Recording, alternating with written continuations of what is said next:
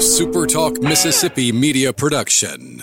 Running a business is tough. If you're struggling with HR, benefits, and payroll, you're not alone. Many businesses just don't have the resources to keep up. That's where MWG Employer Services comes in. We provide a full range of employer services with everything from payroll to benefits to HR services and compliance, and can create a custom plan that fits your needs and budget. We're a Mississippi-based company that can help you focus on what you do best, growing your business. Call MWG Employer Services today at 601-206-7966 or go to MWG Employer Services. You're listening to Sports Talk Mississippi On Demand, presented by Pearl River Resort. Escape to Choctaw, Mississippi and enjoy world-class gaming, the Dancing Rabbit Golf Club, and Geyser Falls Water Park. Escape to Pearl River Resort. To the junction, in the grove, and to the top. This is Sports Talk Mississippi. On your radio and in the game, right here on Super Talk Mississippi.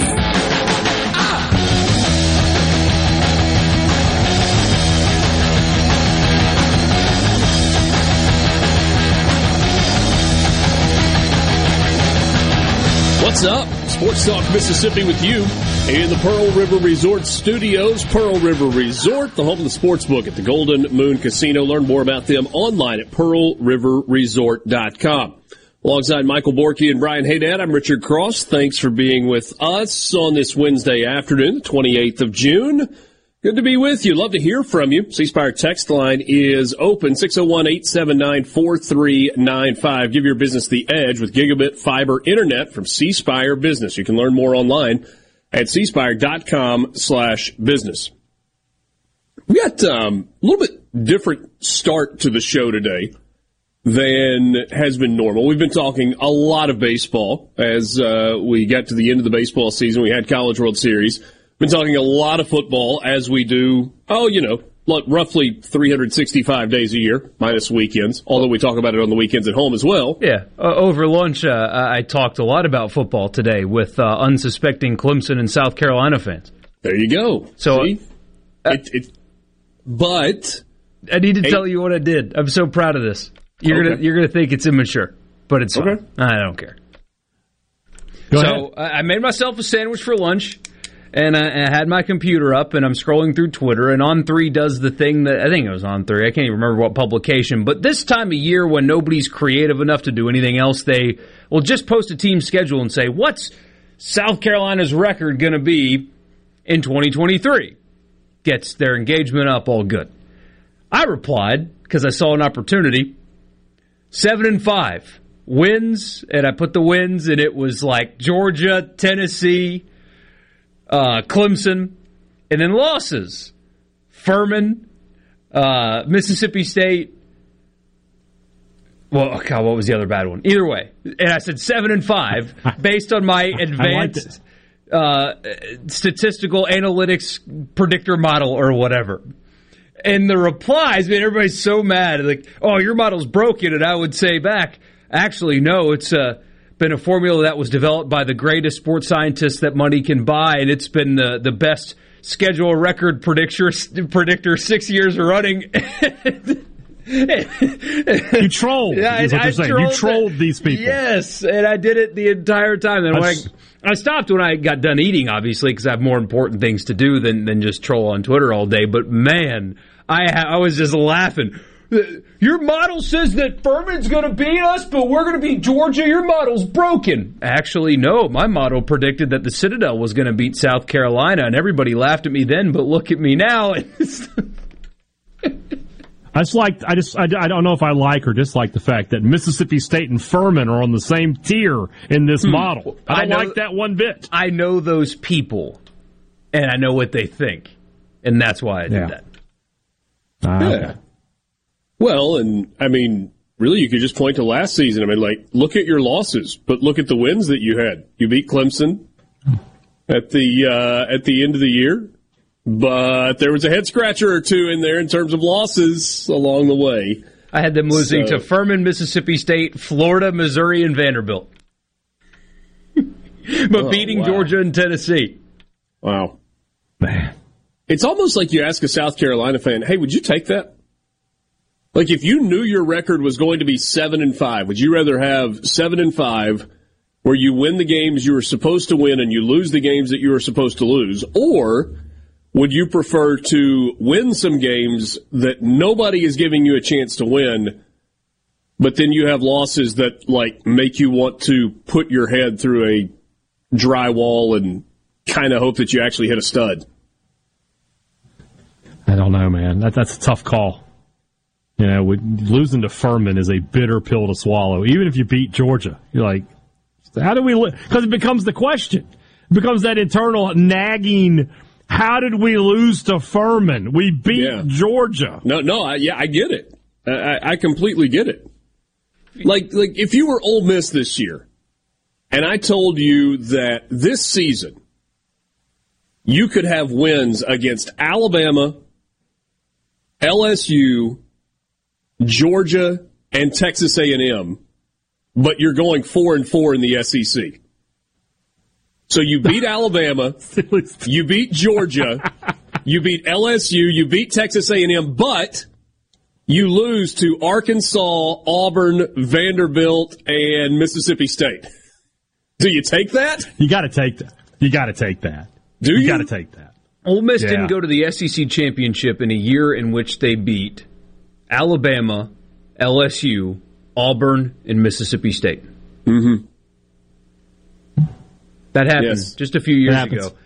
And I don't know if I'd take that. I mean, but answer me this. This is not where I thought we were going to start the show, but that's completely okay. So, if I tell you the record is 8-4 for Ole Miss, and you win all four of your non-conference games, you beat Mercer, you win at Tulane, you win against Georgia Tech, and you beat ULM the week before the Egg Bowl. Right. And you can either flip the other games. Yeah, exactly. No. Which of those two options would make you feel better about yourself at the end of the year?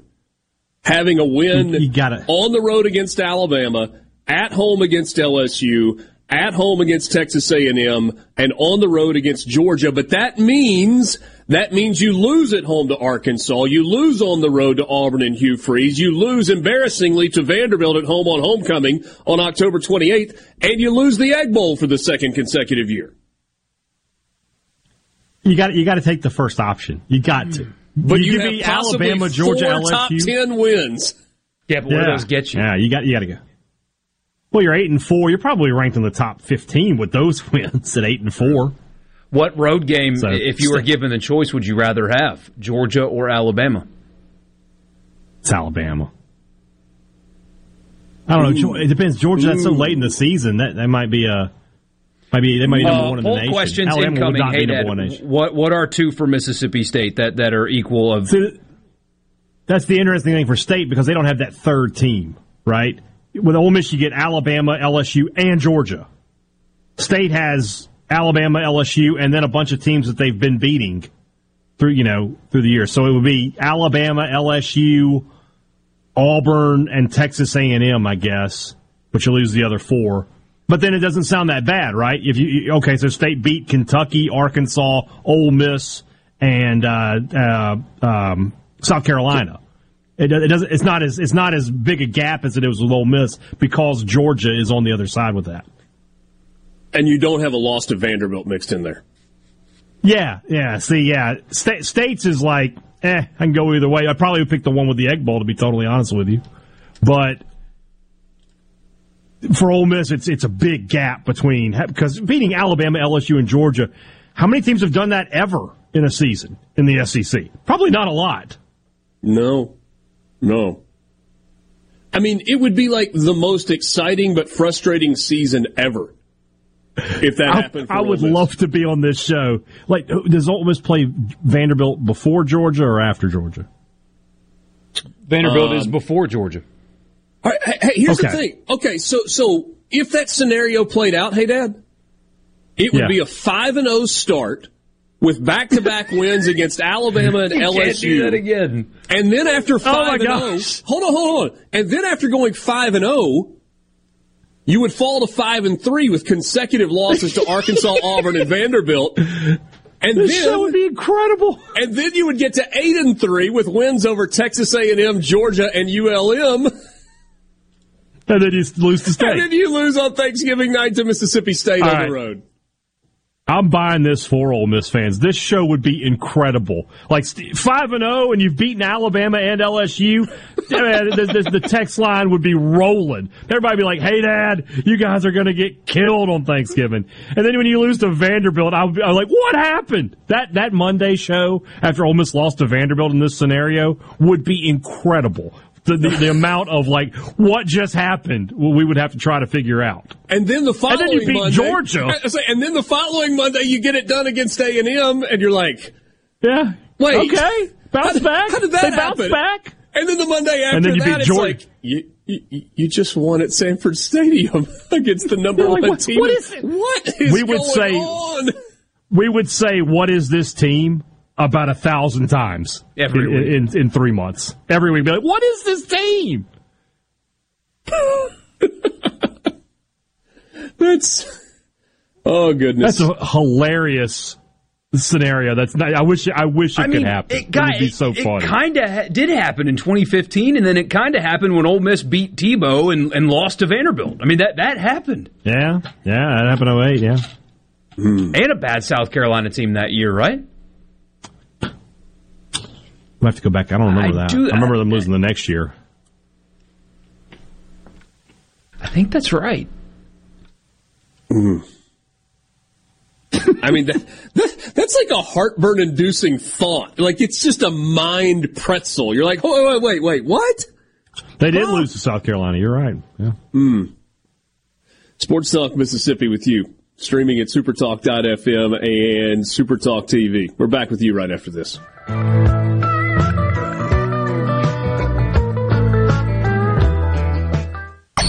The best sports talk in the state. It's the best thing. Say that again. We the best on 3. 1, 2, 3. We the best. Sports Talk Mississippi. Super Talk Mississippi.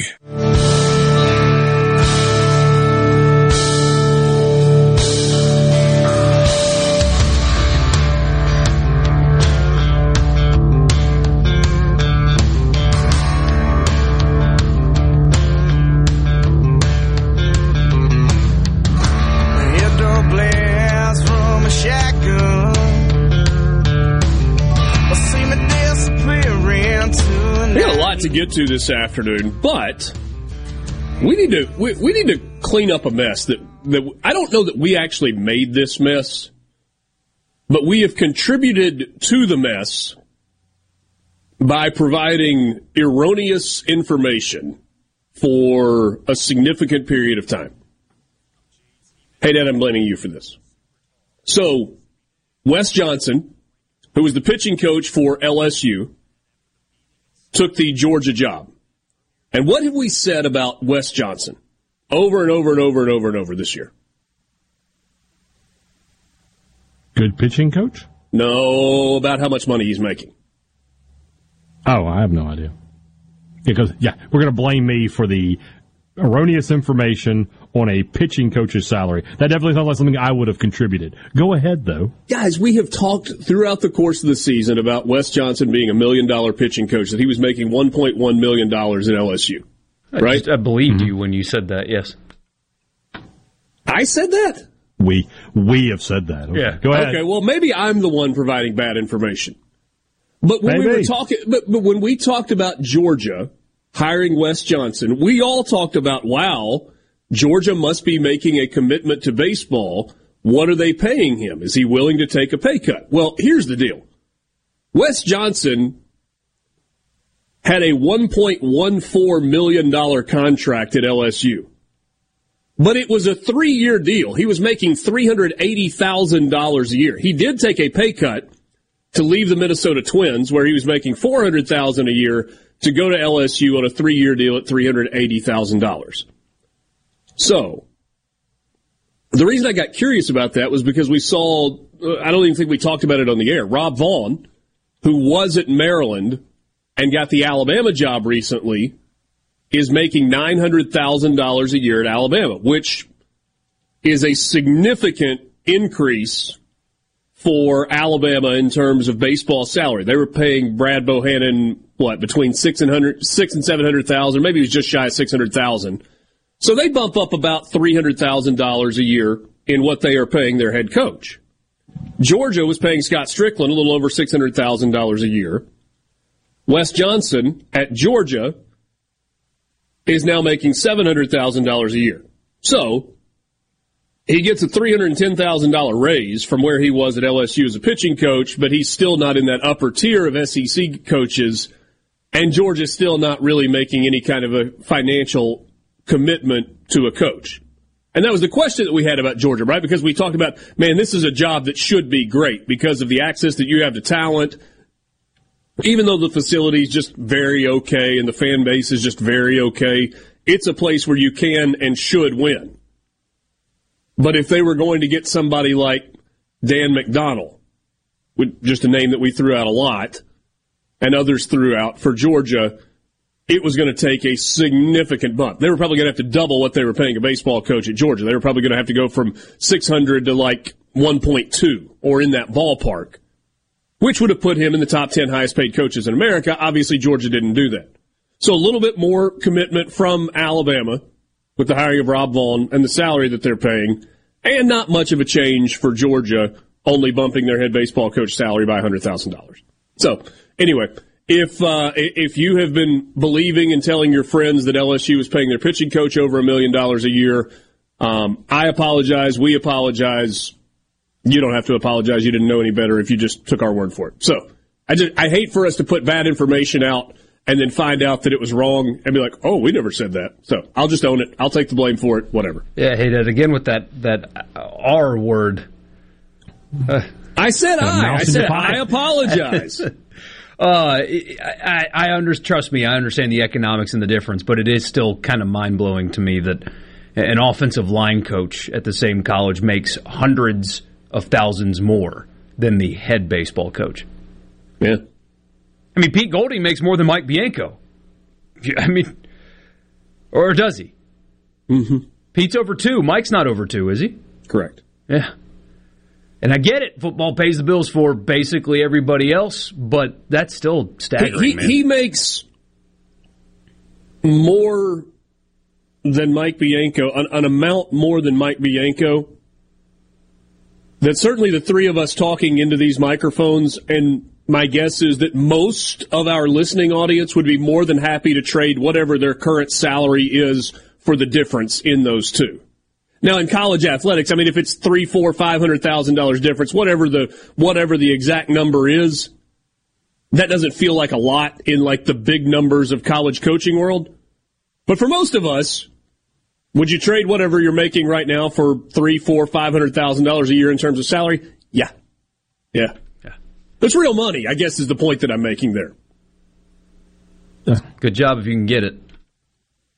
And I think a 3-year contract. I think that's what Pete Golding's deal was. Great job if you can get it. What was that, $6.5 million guaranteed, give or take? Yeah. Not all bad. Not enough to buy my island, but I can spend a lot of vacation time at my island. Yeah. Jason in Tupelo says that I am spreading Russian disinformation. Comrade Richards will give us glorious information on Wes Johnson. Yeah. Darren in Jackson says, I wish my company would increase my pay by just $100,000. Yeah. I mean, if they're listening down there in corner office, we'll all take that. We won't complain one bit. Not one bit. Not. I'll fight anybody that complains. Yeah. Adam in Monticello says, that's over 8 times what I make. Yes, I absolutely would swap salaries. Yeah. And I guess the point I was making in all of that is we talk so much about these big numbers as they pertain to coaching salaries that it almost like just becomes monopoly money. Like it's not even real. We just throw those numbers around all the time without thinking about the difference in making $600,000 a year and making $65,000 a year. Making, I don't know. Maybe you guys do think about that. It's almost like they're just make-believe numbers. I mean, when you think about Lane Kiffin just for a second. Let's just call it an even $9 million. And if he is in a 40% tax bracket, which is probably a touch high, but whatever, that's $3.6 million in taxes. And so you back that out of nine. So you're talking about $5.4 million. If he gets a paycheck, let's just round it down to make it easier. Let's just say he's taking home $5 million a year divided. That's $600,000 a month. If he gets a paycheck, that's after taxes. If he gets a paycheck every 2 weeks, there is a direct deposit into his bank account every 15 days for $300,000.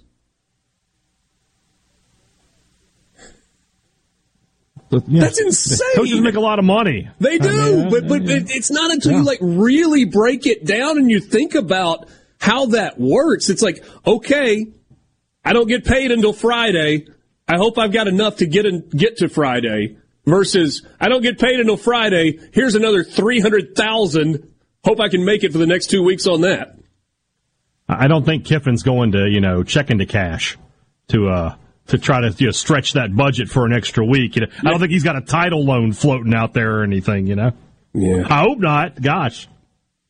Yes, that would be poor management if that was the case. We wonder why he had to get rid of the boat. Well, he had a title loan on it. Couldn't make the payments. Payday. Those interest rates are ridiculous. Congress needs to do something about those. Imagine if you're like, I don't know what's next to a check into cash in Oxford. You're going into some store and you're like, Lane, are you going into the check into cash? Oh, my gosh. We're having a lot of fun today. I don't know what's going on. I like it, though. Yes. The vibes are good. Are we under 60 days to the start of college football week 0? Aren't we under 60? Yeah. Well, because yesterday was 67, so today would be 60, Yeah. We had 66 days until the first full Saturday. Yeah, but week 0 is perfect because it's college football, and then when that ends, I don't know. I feel like we should, moving forward, do the countdown to week 0. Because counting down like 100 teams in 100 days style, when it's game week, feels not unnecessary is the right word, but, I mean, what are the teams that we're going to do that week? Florida State's the last one, Memphis, West Virginia, Oregon State, and Navy. We should be doing that leading up to week 0. Okay.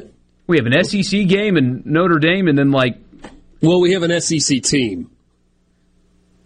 And they're more just kind of like the S... E. Yeah, we don't have to make fun of Vanderbilt. I saw a video earlier of Clark Lee after they beat Kentucky. I forgot how emotional that win was for him. I like that guy. Oh, yeah. Coaching at his alma mater. Making a good living. Giving it a go against all odds. And now Mississippi State quarterback Mike Wright was great that day. Mm-hmm. Sports Talk Mississippi with you, streaming at supertalk.fm and SuperTalk TV. We got more coming up after the break right here in the Pearl River Resort Studios.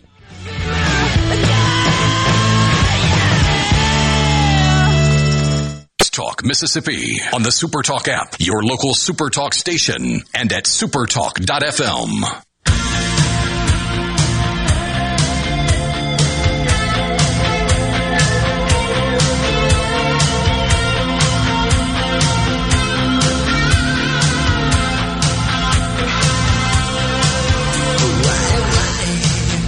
Adam asks a question on the C Spire text line, 601-879-4395. It goes along with you're getting $300,000 deposited directly into your checking account every 2 weeks. And since you know that money is coming over and over and over, you can do wise things with the money.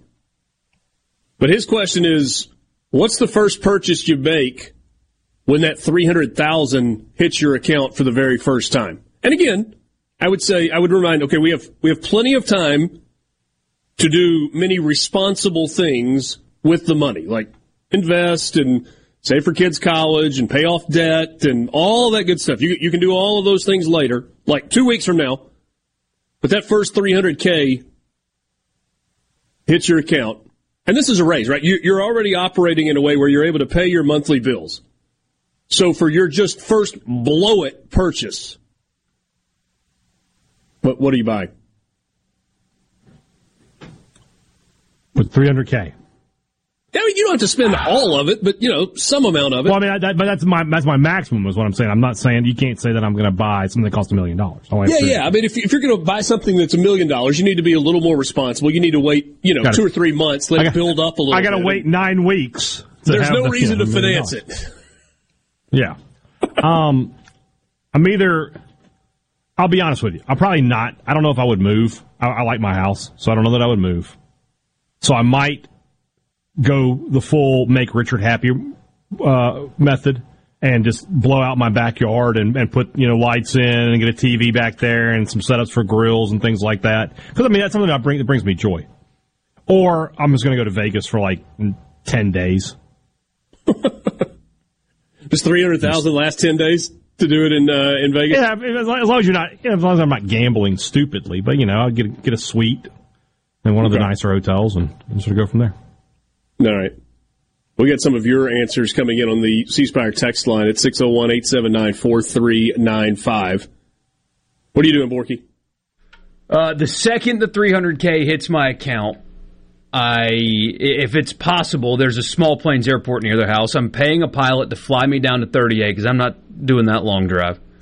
Stopping off at a liquor store, getting that 6 hour drive from Jackson. Yeah, not doing that. A 6 hour drive versus what? A 34? Nah, not 30 minute. Like hour or so flight. Depending on the plane, it could be a 30 minute flight from where you are. There's a couple of nice private jets that come in and out of there. I would love to know who they are, but either way, I'm getting one of those. They're just taking me down to 38, and I guess I need to do that. I really should, because I've always been – every time I drive by, I see these really nice private jets. I want to know who they are. But going down to 38, stopping off at a liquor store, getting the most expensive bottle of bourbon they have. Don't care what it is, just what costs the most. Give me that one. And I'm getting a cooler filled with ice and just going to sit on the beach with my feet up and enjoy – that bottle of bourbon. And then I'll do the other stuff, like buy a house, do my yard and all that. But the second $300K hits my bank account, I'm going to the beach, and I'm drinking the most expensive bottle of bourbon that I can find. Okay. I like it. Yeah. It sounds like a dream, like just sitting there with my feet up and watching the sunset with a glass of... What is the most expensive bourbon that liquor stores carry, generally? I mean, it depends where you go. You might find some Pappy somewhere. Then if it's Pappy, it's Pappy. A 24-year-old bottle of Pappy, if you can find it, is, I mean, in terms of what people would recognize, is probably about the most expensive bottle of bourbon you can buy, certainly on the secondary market. Borky, the best part of this is you got your feet in the sand there, and you're just thinking, man, in 13 days, I'm getting another $300,000. Exactly. Like, I can just hang out here for however long I want. Yeah. I can't wait. It's fine. Yeah. All right, so knowing that more is coming in 2 weeks, and I'm not, like, being completely irresponsible, I'm calling the good folks over at Nicholas Air, and I'm going to say I need to buy $200,000 worth of hours on a jet card to use at my disposal. And then I'm calling and renting one of the really nice places in the mountains out west, and we're going to stay for a month. Like, the entire month of July, you boys have got it on the radio. Maybe I'll take some equipment and check in with you a couple of days, but I'm just going to unplug for a month, maybe 6 weeks if there's enough there. And yeah, that probably does, what, like 200,000? That's probably like 20 or 25 hours on a private jet. So, yeah, that's pretty good. All right, here we go. C Spire text line. What you're doing if this comes up. No, you don't get to pay off the credit card. First one I read, pay off the credit report and spend a month in Alaska. No. You can do that in 2 weeks. You don't get to do that with the first deposit.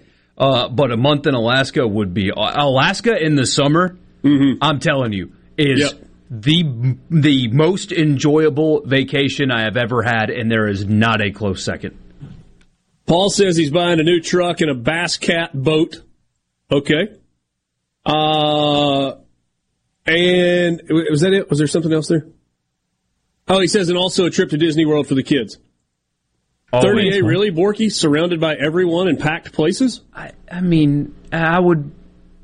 I'd figure it out. It's just it's close. What I'm looking for is proximity. I want to get there today. When it hits the count, get your own house with a beach. You can get your own house with its own beach. Easily. You're underestimating this whole private jet thing. I guess with this airport that's so close to you, you can get on a jet in Jackson, Mississippi, and 2 hours later, you can be in the Bahamas. And I'm not talking about like Grand Bahama. I'm talking about like Eleuthera or Exuma or something like that, where you can see nobody. 2 hours. Borky and I know where those places are. Yeah, for sure. Right off what you're talking about. Hey, Dad, did you notice people picking Borky's plans apart? Bourbon on the beach? Yuck. Hey, I enjoy good bourbon anywhere, man. And it doesn't matter. I can be hot or cold or somewhere in between or inside. Nobody's got a problem with Vegas. Just get in there and start. Let's go.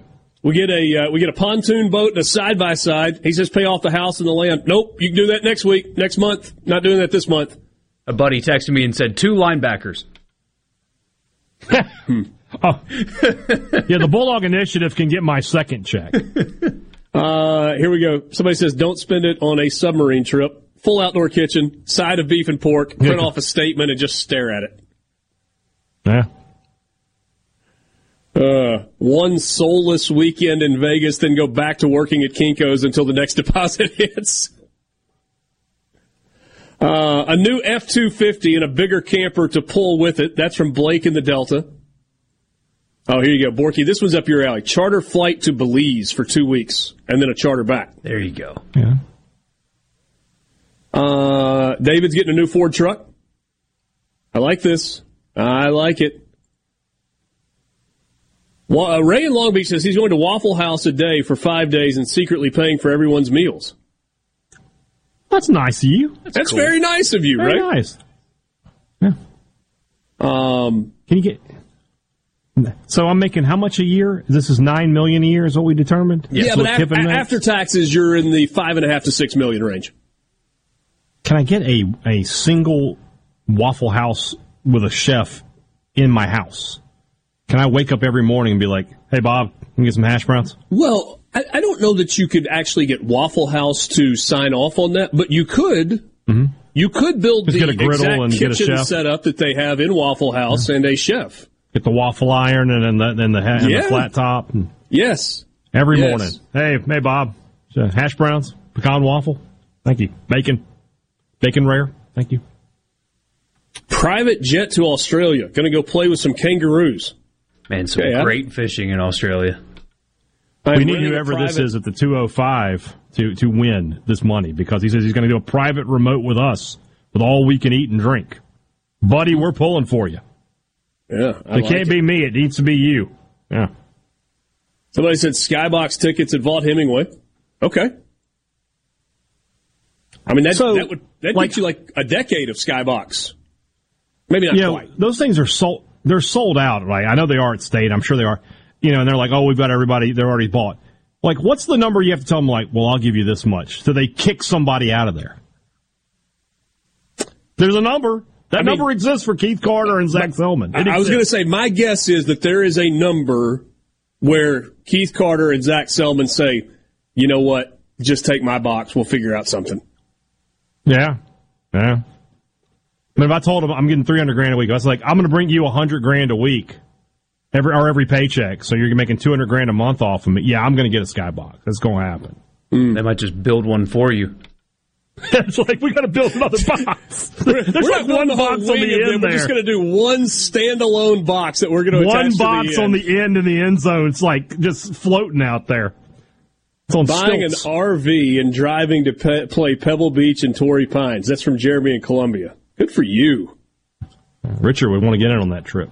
I might want to get on this one. I think, too. It says Nicholas Ayer to Monterey Peninsula until Labor Day. Ooh, yes. Yeah.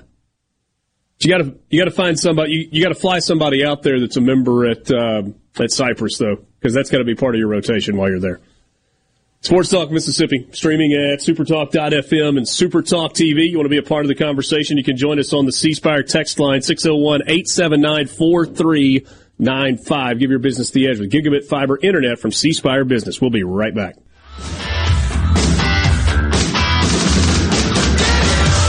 Happening in Mississippi sports. You'll hear about it first, right here. Sports Talk Mississippi.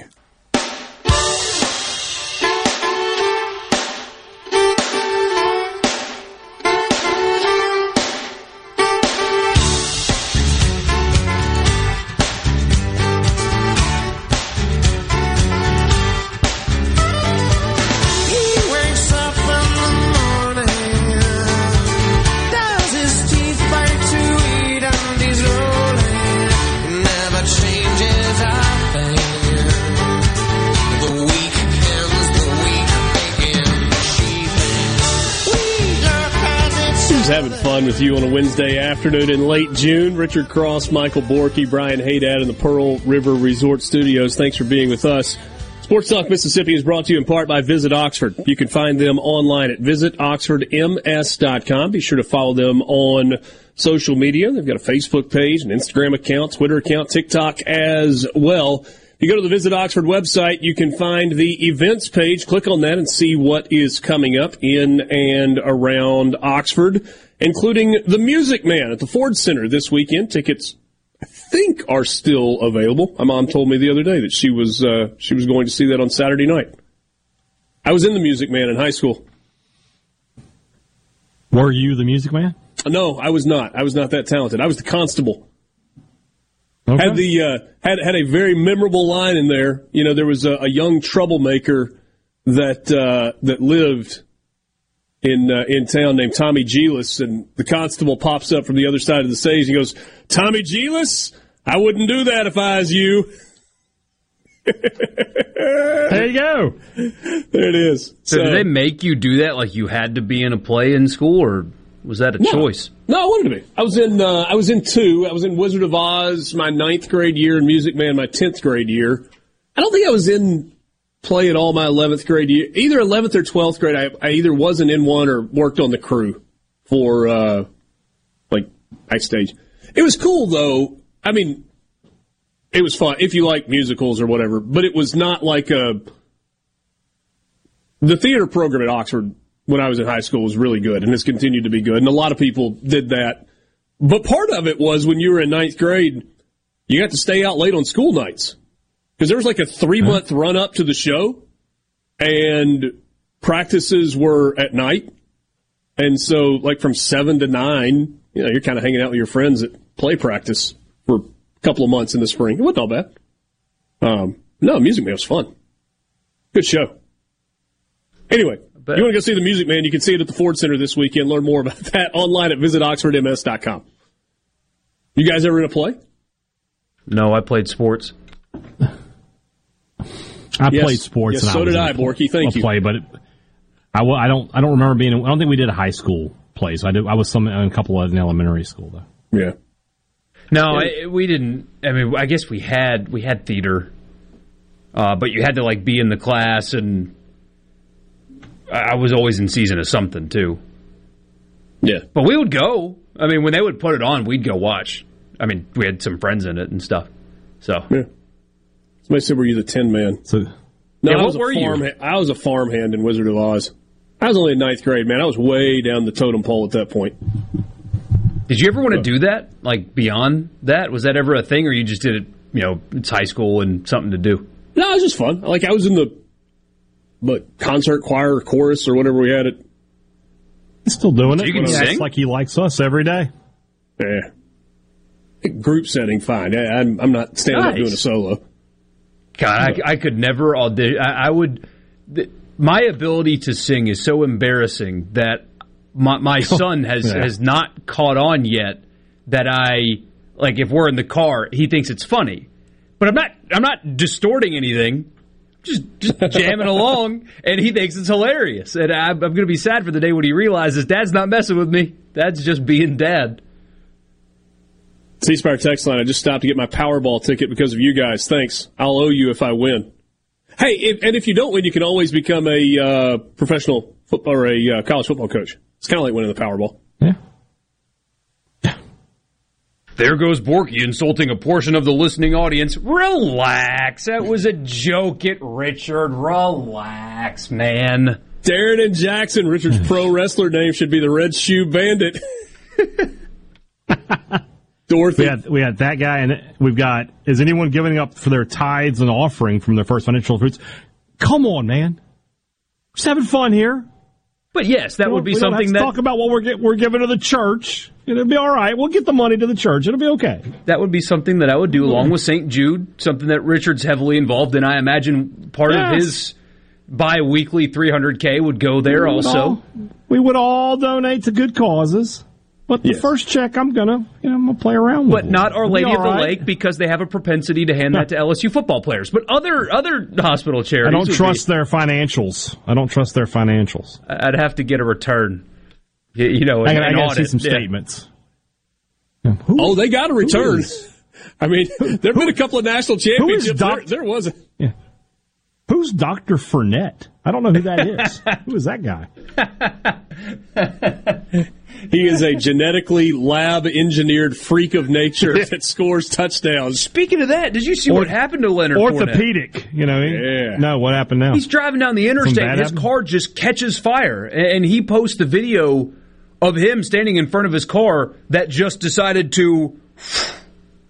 And he's totally fine, like all good, but just in the middle of the interstate driving his car and up in flames. Is that one of those deals where you're driving along and you're like, something's not right. Ooh, something's really not right. I got to pull over and get out of the car, and you step back and then you're like, oh, it just spontaneously combusted. 4 o'clock hour. We might have Sports Talk Mississippi, your all-access pass to all things sports in Mississippi. Sports Talk Mississippi on the SuperTalk app, your local SuperTalk station, and at supertalk.fm.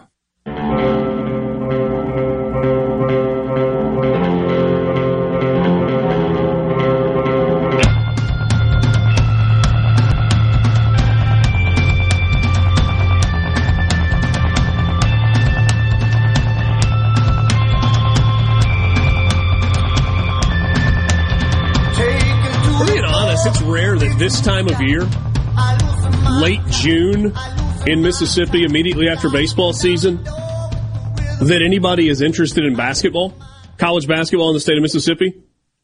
But I think there is a topic that actually generates some interest right now about basketball, which does not start for 4.5 months because of what Mississippi State did on the floor last year. And because of what Ole Miss did in the offseason. We'll get to that in just a second. Sports Talk Mississippi with you in the Pearl River Resort studios. Pearl River Resort is the home of the Geyser Falls Water Park. Great place to get away and cool off. Have you looked at the forecast for this weekend? Yeah. Triple digits on Friday, 98, 99 on Saturday, upper 90s on Sunday. You need a place to cool off. Not go to a water park. Kids will love it. You'll have a good time. Slides, wave pool, lazy river, food, drinks, games, fun, the whole deal. You got it all at Geyser Falls Water Park right here in the Magnolia State, just down the road from Golden Moon, the Silver Star. Learn more online at PearlRiverResort.com. C Spire text line is open to you, 601-879-4395. Give your business the edge with gigabit fiber internet from C Spire Business, backed by world-class IT professionals who live where you do. That's right here in C Spire country. Learn more about them online at cspire.com/business. The SEC Big 12 Challenge is no more. Last year was the last year. And it was cool initially. And there were some fun games that happened along the way. You got to see Kentucky, Kansas basically every year, and some games against Texas, some games against Oklahoma, et cetera, et cetera. But that felt like it had kind of run its course. And it happened during conference play, which I always thought was weird. Like, we're rolling along through conference play, rolling up, slam on the brakes, everybody's going to play a Big 12 team. Except for the fact that it wasn't everybody, because the Big 12 only had 10 members, and so you had 4 teams that were odd man out that didn't get to play in the Big 12. So now this year, for the very first time, you have the new ACC-SEC Challenge. It's going to happen in non-conference play. It's going to happen at the end of November. Not just at the end of November. It is the end of November after the final weekend of the regular season, before the SEC championship game. Tuesday, November 28th, Wednesday, November 29th. Two nights of ACC versus SEC. All 14 teams in the SEC are a part of it. There's actually one ACC team that doesn't get to participate. Because remember Notre Dame participates in the ACC in sports, not football. They've got 14 football-playing members. Louisville is left out. So you get no Louisville Cardinals in the ACC-SEC Challenge. Isn't that wild to say? I assume they did it because they finished last. Yeah. I guess. They play Kentucky every year anyway, so it's fine. Yeah. So, here are your matchups. And again, Mississippi State NCAA tournament team. Tolu Smith coming back. A couple of nice additions in the transfer portal. Everybody's back. From a team that went to the tournament, year two for Chris Jans. A lot of reason to be excited. And Humphrey Coliseum is going to be done, right, with the renovation? Or at least close to it? Yes. Made an announcement yesterday they're going to move the students back along the floor in a few sections. So that's very exciting for Mississippi State. Yeah, in part. So you're going to have some students that are moved to sideline seats. The rest of it will be the end zone. So that's good. And with Ole Miss, an active offseason with a really good basketball coach in Chris Beard, who has, they're still kind of waiting on a couple of eligibility issues that probably determines or dictates just how excited you should be about Ole Miss. I talked to somebody. Not academic, by the way. NCAA waiver. Yeah. Waivers. Sit-out waivers. Hey, yeah, not academic. I talked to somebody a couple of days ago who has actually been to some of Ole Miss's basketball practices, and they're like, whoa. It's a different deal. More talented, different style. This is going to be fun. So, with that said, here you go. Ole Miss, Mississippi State, both part of the SEC Big 12 Challenge. Here's what you got. First night of the event, Tuesday night, November 28th. LSU at Syracuse. Okay? Missouri at Pittsburgh. Mississippi State at Georgia Tech. Headed to McCamish. Atlanta, Tuesday night, November. Got some plenty state of fans in that area. Yeah. Notre Dame at South Carolina. That's a cool draw for South Carolina. Yeah, it is. I mean, regardless of what you think about Notre Dame basketball, that's a brand name coming to your place. There's one that's weird, and it really was funny to hear the Kentucky fans complaining about their matchup in the ACC-SEC Challenge because they didn't get a marquee matchup, or at least they don't view it as. I mean, if you had guessed going into this, you would have guessed that Kentucky was either playing Duke or North Carolina. They're not. I did this morning, yeah. You did. Miami at Kentucky. Which, them complaining about that's funny because Miami's been a better postseason basketball team than Kentucky lately. Jim Larinaga's done a really good job at Miami. They actually, get to the second day of the NCAA tournament, or the second weekend. You hit on it. Yeah, you hit on it a second ago, though. I mean, it was every year it felt like it was Kentucky versus Kansas. Yeah. And, they finally, I think last year, Tennessee played them, but it's like, this is smart. This is smart to not give Duke or Carolina to Kentucky right off. And look, Kentucky's nobody feels bad for Kentucky. They're still part of the Champions Classic that rotates between Duke and Carolina and Kansas. Or no, it's Duke, Kansas, Michigan State, and who's the fourth? Kentucky. Yeah, Duke, Kentucky, Kansas, and Michigan State. They rotate through that every year. They play in that CBS Sports Classic every year where they, get a big whatever. Go cry for yourself, Kentucky. Nobody else cares. But because of that, you get a couple of cool matchups. NC State at Ole Miss on Tuesday night, November 28th. 8 o'clock tip-off at the Pavilion. Borky, you said something this morning, and I think it's true. Yeah, there will be more people at that game that went to an Ole Miss game definitely last season and probably for the last two seasons. I don't know if it will be like packed to the rafters, sold out, but it'll be close. There will be a real crowd at that game in November in basketball. Students will be there for that one. That's the week after Thanksgiving, so everybody will be back. Students will be packed in like sardines that night. Mm-hmm. You'll be 7,000 or 8,000 anyway if you don't get to the full sellout. And then Clemson at Alabama. So that's the first night. The second night, November 29th, a couple of these are really good. Tennessee at North Carolina. Okay, sign me up. That's cool. That's a good game. Texas A&M at Virginia.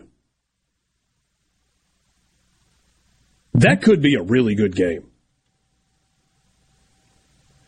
Florida at Wake Forest. Okay.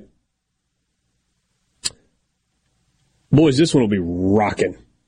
Duke at Arkansas on a Wednesday night in November with the students in town. That should be a lot of fun.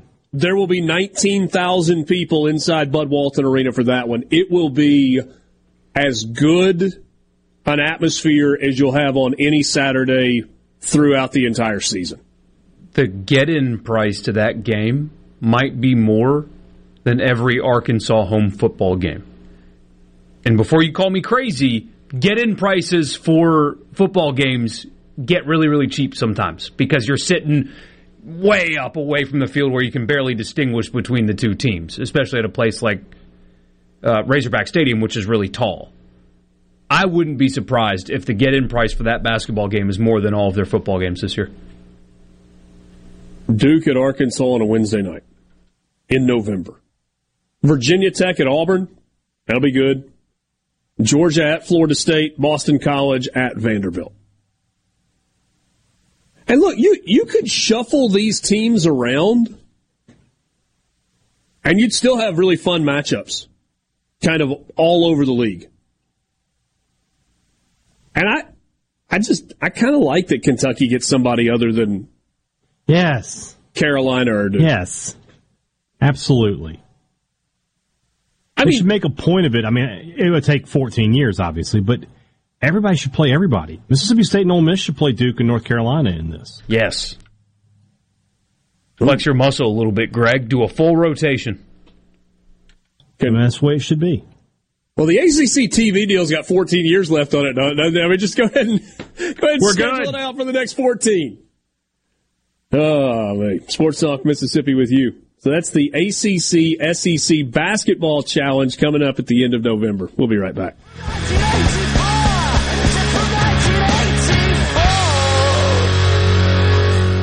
It's a place for crazy people.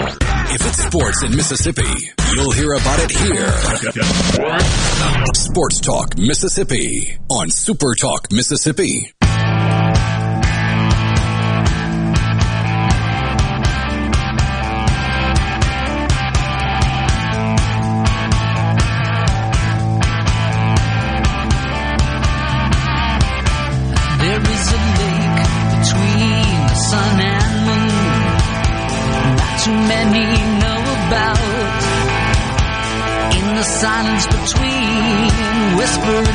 All right, we get a basketball question on the C Spire text line, 601-879-4395. Ole Miss has the best basketball facilities. Andy Kennedy said look, you can think they're the best or not, doesn't matter. They're really, really good. The pavilion is, by any measurable standard, nice. Like, exceptionally nice. Ole Miss has some of the best basketball facilities. Andy Kennedy said he lost players because of the Tad Pad. Did they tear it down? No. Not only have they not torn it down, by the way, really expensive to tear it down. I think they found that out. And it, like, cheaper to let it stand and use it as a facility. I think cheerleaders use it. They have stuff in there a lot. There's still some offices that are in there. I think it's in the long-term plans to tear down. It just hasn't happened yet. But, given the fact that it hasn't actually been torn down, have we talked about this? So Chris Beard, in each of his previous head coaching stops, has convinced his administration to do a throwback game. And that's not just uniforms, you know, where you wear a uniform from some previous decade and you sell dollar hot dogs. No, they go play in the old building. Now, this has happened to some in college basketball, right? There have been a few occasions where North Carolina left the Dean Dome, the Smith Assembly Center, and they went back to old Carmichael Arena, which is where Michael Jordan played. And it's kind of been, it has been maintained almost like a museum. It's a pretty cool building. I think they played an NIT game there a bunch of years ago. North Carolina played some game at Carmichael 10 years ago. But Chris Beard has done this at Texas Tech. Yes, he did it at Texas. I don't know if he did it at Little Rock. And though I have not heard anything official, I have not heard an announcement, I have heard considerable rumors and rumblings that Ole Miss is going to play a game at Tad Smith Coliseum. Got to check the forecast that day. So, here's my question for you. Because I've talked to some people who think it's really, really cool. And I've talked to some people who said, you spent $100 million to build a state-of-the-art basketball facility after complaining for decades about that building that had a leaky roof. Are you going to be sure to take the covers off of the fountains that were in the corners that you used to be? Why are you going back and going to play a game at Tad Smith College? So, complete opposite ends of the spectrum. Yeah. So, I throw this out to you. And again, don't know if this is actually going to happen. I've heard it's going to, but we'll see. Cool? Or, nah, no thanks. If that arena was in better shape, I might say it's cool, but I don't know that it's still fit for SEC basketball. That's fine. I mean, there's still a wood gym floor there. Yeah. They fixed the leak in the roof. Come on. Did they? I didn't know. Yeah. State. It's funny. State just tore down the old gym that they played in back in the 50s and 60s. So they just tore it down like recently. Well, and if you know anything, so if you're getting an idea for Tad Smith, you know, 2040 or something should come down. Yeah, you could make that really fun. And I know they spent a bunch of money on the basketball arena, but if you're playing, it depends on who your opponent is too, right? I mean, I forget the schedules that they released off the top of my head, but you don't want Florida, the Florida game going on in the Tad. No. You're not doing this for an SEC game. No, but if it's like South Alabama or whatever, you can make it to where all the music is from the year 2000 and find an old T-shirt design that you gave out to the arena. Further back. Or whatever. I just, you pick an era, whatever your favorite era is. When your athletic director was wearing high socks and playing basketball, pick your era. That's exactly what they should do. What you just said it. They should pick like that mid-90s when Ole Miss was really good and Keith Carter was on the team. That's when they should do those uniforms. Can you make enough novelty around it that it really is '90s cool night? Yeah. So if you do this, you got to do it all the way. All the way. You got to put somebody up on the catwalk that's running along the edge, knocking the red and blue streamers that have got to come off. There you go. Yes.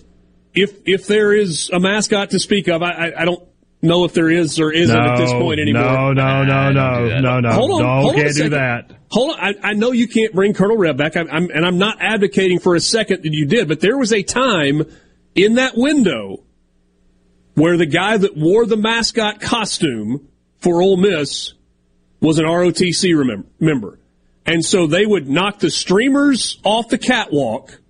And this was when Ole Miss was good. I mean, it was sold out. They would bring the basketball team down through the student section onto the floor, and the mascot at the time was Colonel Reb, and he would rappel from the catwalk and would stop about halfway down, and pump his arm and wave it. And it was deafening in there when all that was going on. They couldn't turn the lights off.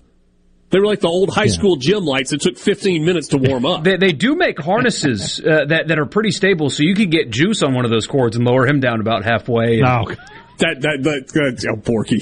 No, I might be on Peta's team on that. Yeah, that's no good. But yeah, go all out, man. Find old all T-shirts that you passed out with old '90s designs and put those on every seat. Can we get? And yeah, can we get some Rod Squad T-shirts up in there? Can we find those? Ooh. See, now we're cooking with gas here. Yeah. All right, so here we go. Dan says in Hattiesburg, if you do it, make it the game against State. Nah, you can even play the old cow music y'all used to play when we were there. Yeah. When somebody would foul Thought out. I forgot, didn't you? When somebody would foul out from the other team, they always played hit the road jack. Yeah. I mean, the second that fifth foul got, they'd hit it. Turn, turn, turn, turn. The whole place going on it. Let's see here. It's cool. It's the same reason you take the old John boat out fishing when you bought a new 30-footer. Nostalgia. All the court lights in Tad Pad are LEDs now. They are. Yeah, they switch the lights. I mean, they can actually flip the lights off now. Michael in Athens, Alabama says, I have such great memories as a kid growing up in Oxford of watching games at the Tad Pad. It's a great idea. I love the idea. It's great. I like anything that's got a little retro, little makes me feel young again because gosh knows I need it. So, I actually think that you could take a game that wasn't going to draw a great crowd in November or December. Yeah. You've got to do this while the students are still in town. You have to. It's got to be before they leave for the break. Can't do it for a conference game, I don't think. So you roll it back and it's a late November, early December home game. And you can take a night where you were going to have 4,500 maybe at a game, and all of a sudden you got 7,000. Yeah, exactly. And 7,000 in Tad Smith is... It's deafening. Loud. It's loud. It's loud. I've been there, yeah. Been there many times. So I can work around the one curse word in the story. Do we ever told the David Brandt, Andy Kennedy, Tad Pat story on this show? If we have, it's one of the funniest stories. I think you can roll it back. Okay, Brandt has two really great stories. One about Houston Nutt, one about Andy Kennedy. He's talking to Kennedy, and they're on the court of the Tad Pad, and they're just walking. He's doing an interview with him for a feature, and he's like, "So, Coach, what are some of the challenges of recruiting here at Ole Miss?" is basically his question. And Andy stops, and he looks up. He says, "David, do you see that light up there?" And David says, "Yeah." "That's the bleeping sky."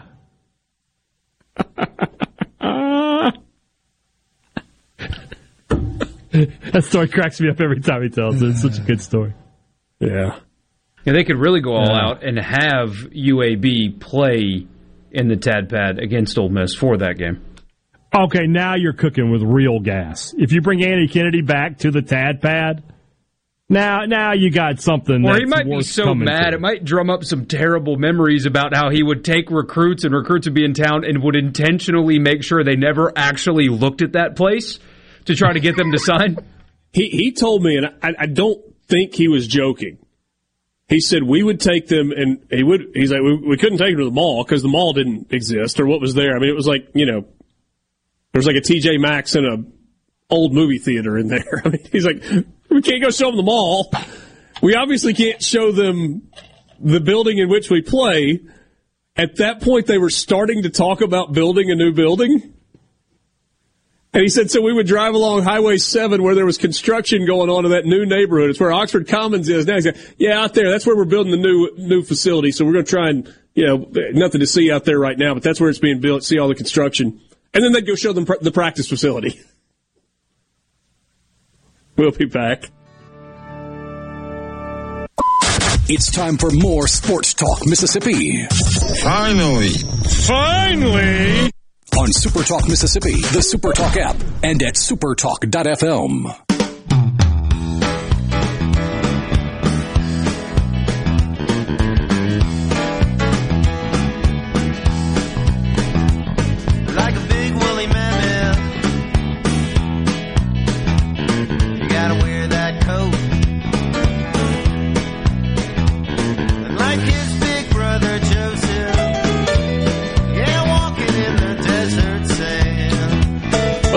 Sports Talk Mississippi, streaming at supertalk.fm and SuperTalk TV. Great to be with you on this Wednesday afternoon.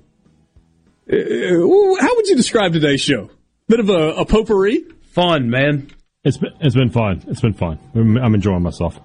Would it be fun to you, Mr. Haydad, if we continued the countdown of 100 teams in 100 days? Absolutely. This day is bananas. B-A-N-A-N-A-S. This day is bananas. 100 teams in 100 days. Touchdown. Okay, ready? 3, 2, 1, go! It's the final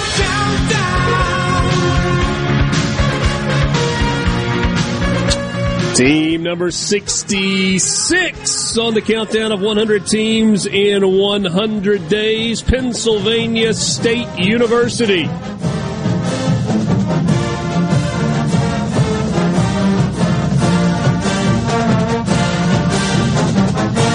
Pennsylvania State University, though they're not as anal about that as the Ohio State University.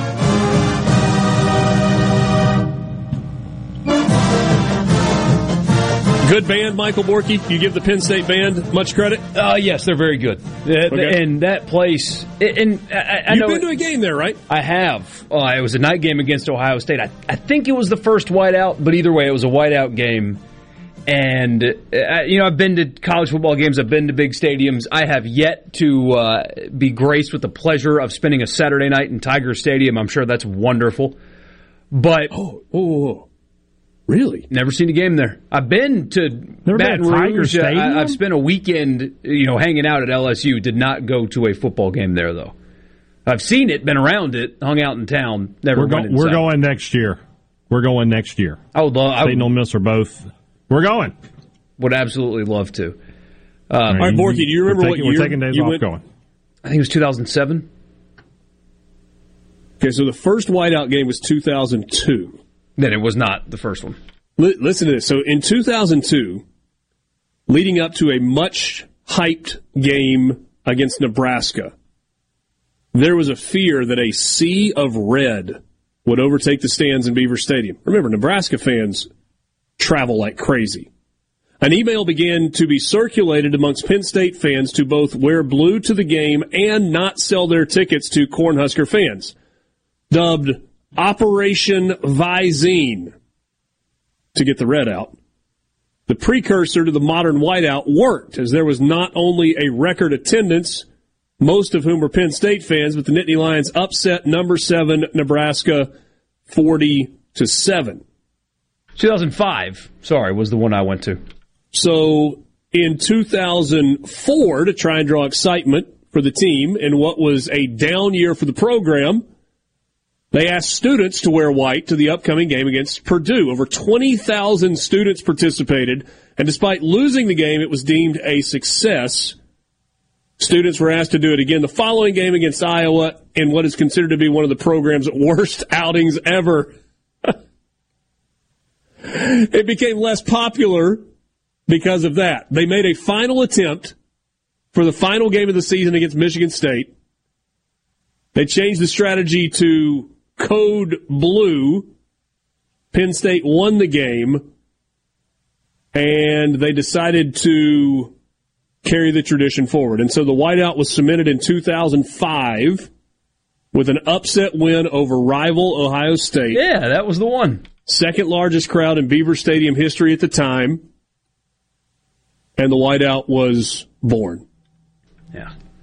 So it really is cool. It's really cool. And I was at the Ole Miss South Carolina game that Thursday night. Mm-hmm. I've been to Tuscaloosa. I've been to Athens. I've been all over. I've never experienced such violence in crowd noise in my life. And I guess it gets to a point where loud is loud and you can't get much louder. But, man, it was one of those you really can't hear yourself think kind of atmospheres. It was unbelievable. The town's okay. Tailgating scene's horrible. Inside that stadium, though, it was absolutely insane, unlike anything I've experienced before. I I don't know if this is breaking news or not, but I'm not the biggest fan in the history of the world of James Franklin, the head football coach at Pennsylvania State University.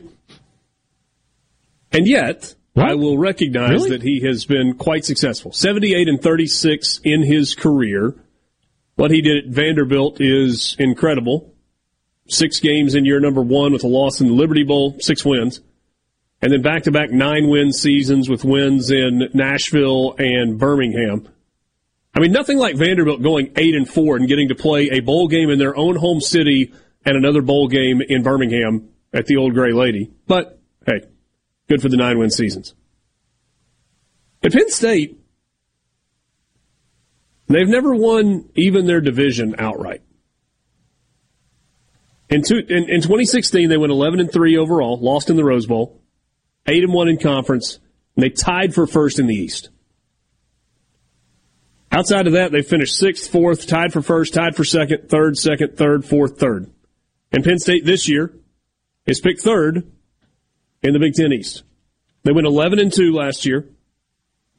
Their losses were on the road to Michigan, 41-17. And home to Ohio State, 44-31.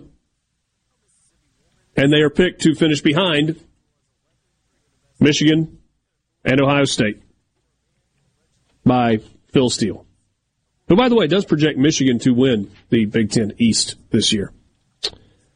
What do you think of when you think Big Ten football? I'm sorry, when you think Penn State football? It's still Joe Paterno. Yeah. First thing that pops to mind for me is uniforms. Uniforms. And then the name Paul Posluszny, because he was a menace the time I saw him in person. But, yeah. The LeVar Leap. They have not yet.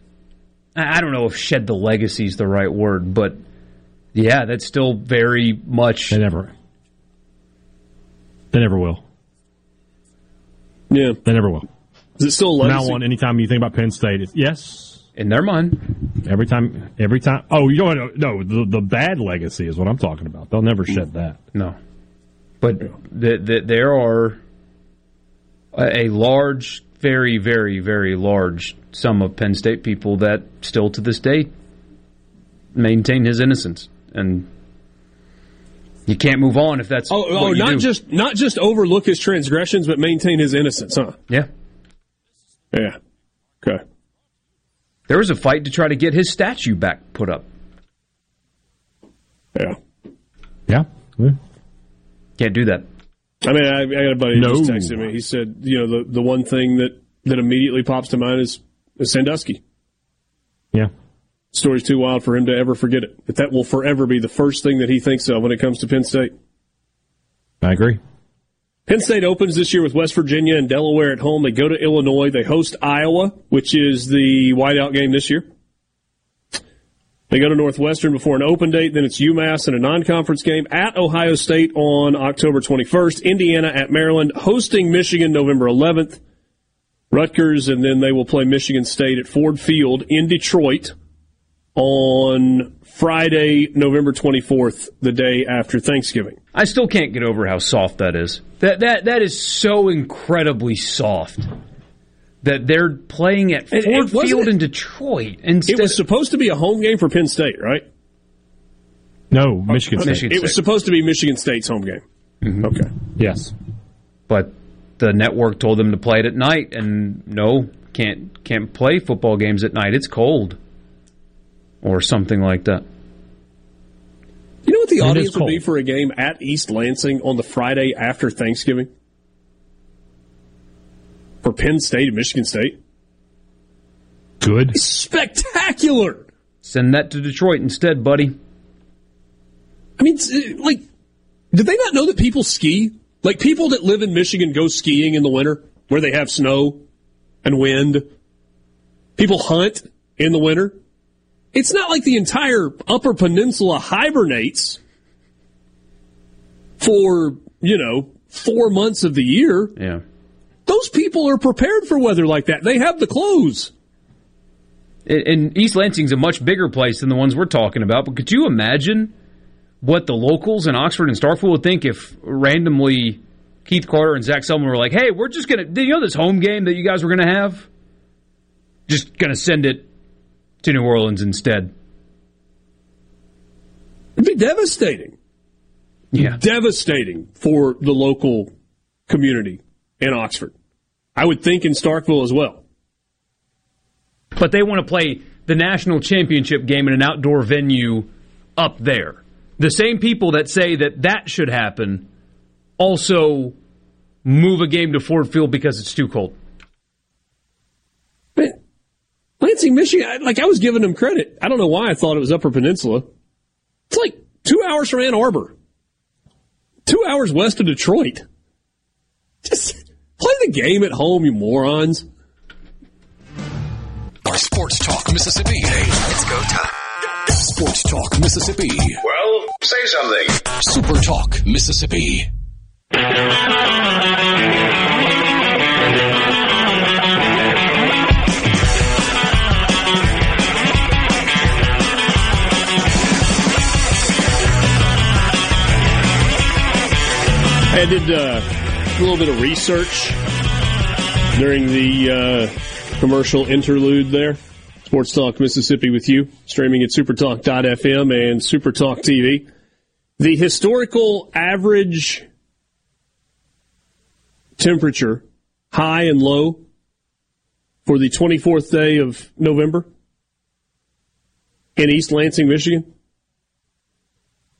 43 and 30. You're giving up a home football game because you don't want to play in 30 degrees?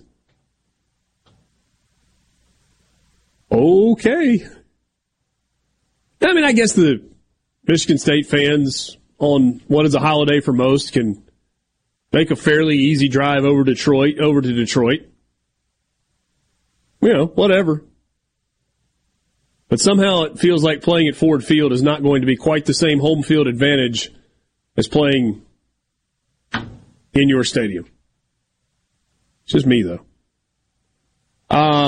All right, so Penn State picked to finish third in the Big Ten East. They finishing higher or lower than that? Or is that just right? Just right. Just right. You don't think Maryland passes them? I talked to Josh Pate earlier this week, and he said he thinks they're a real horse in that race. That they can.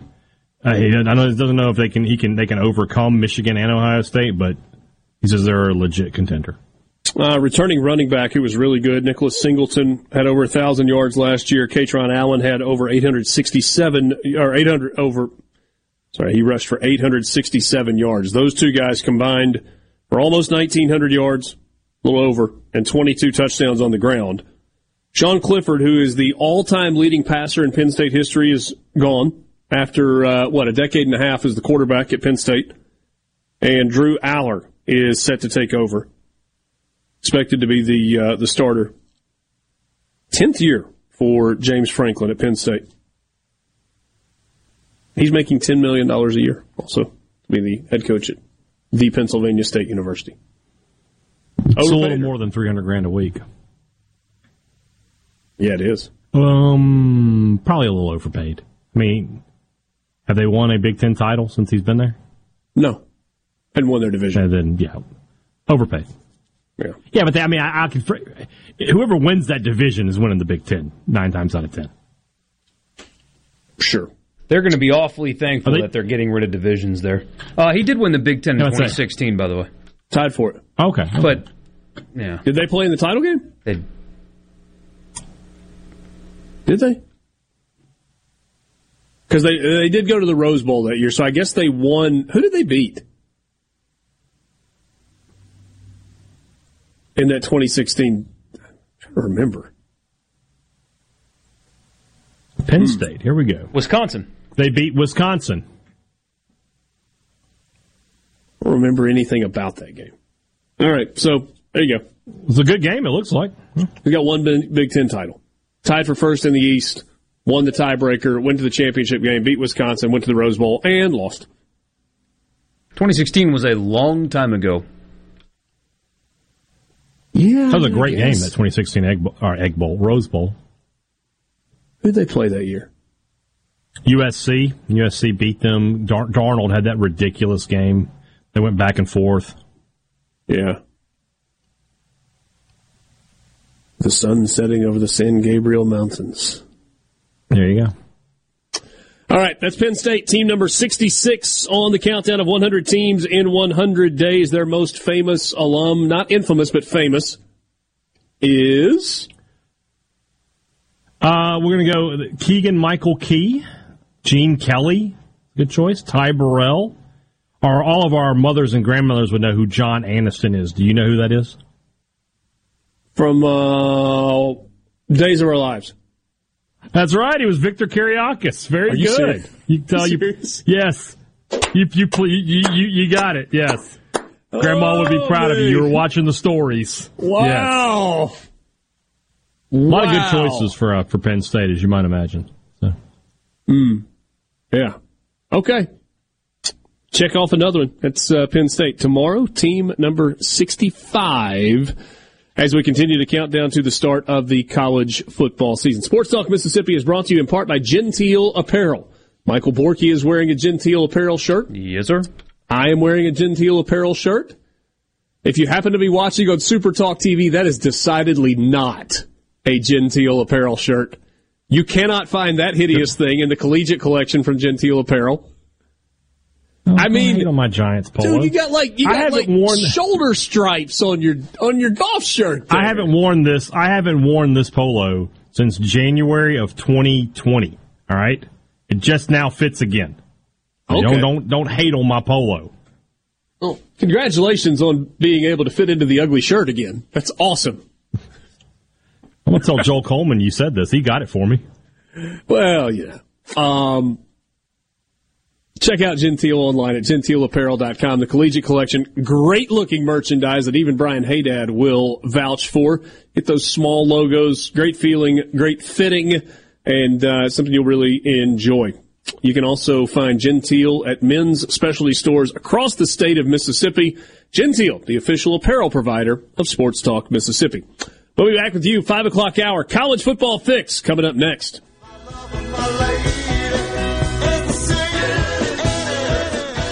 Sports Talk Mississippi. Here we go. Super Talk Mississippi.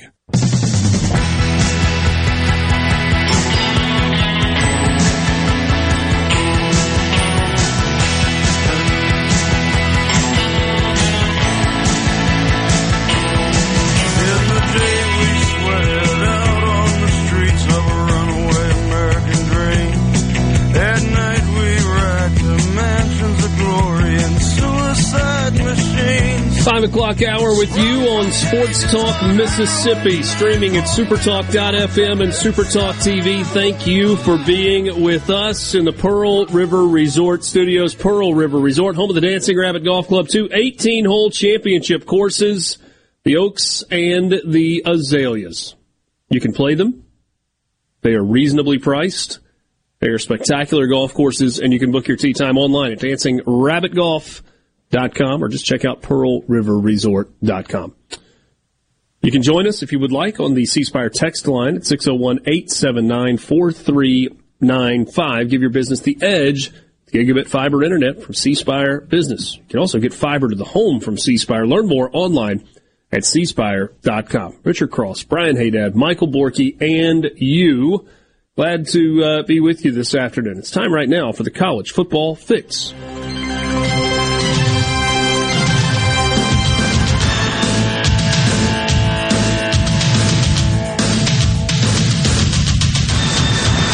College Football Fix is driven by Ford and your local Mississippi Ford dealers.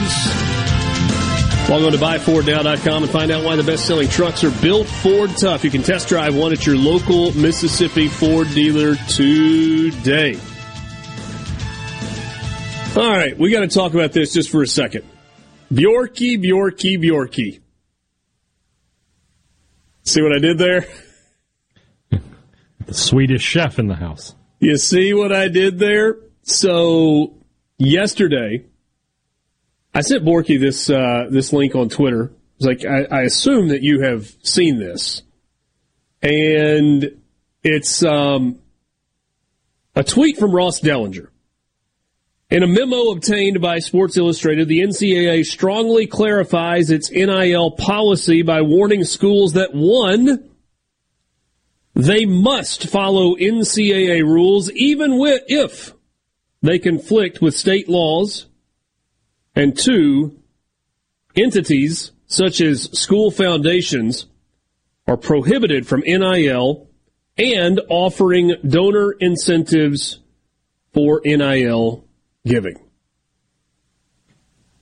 And the reason that I said Bjorky is because,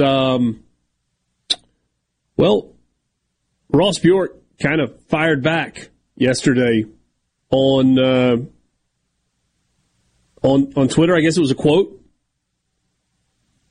And, you know, if you want to go back to earlier this month, there was a tweet from Ross Bjork that said, "We appreciate Greg Abbott, Texas," that's the governor of Texas, "signing the revised NIL bill, and appreciate leadership in the Texas House and Senate to make the proper revisions to modernize in this era of allowing our athletes to maximize their potential.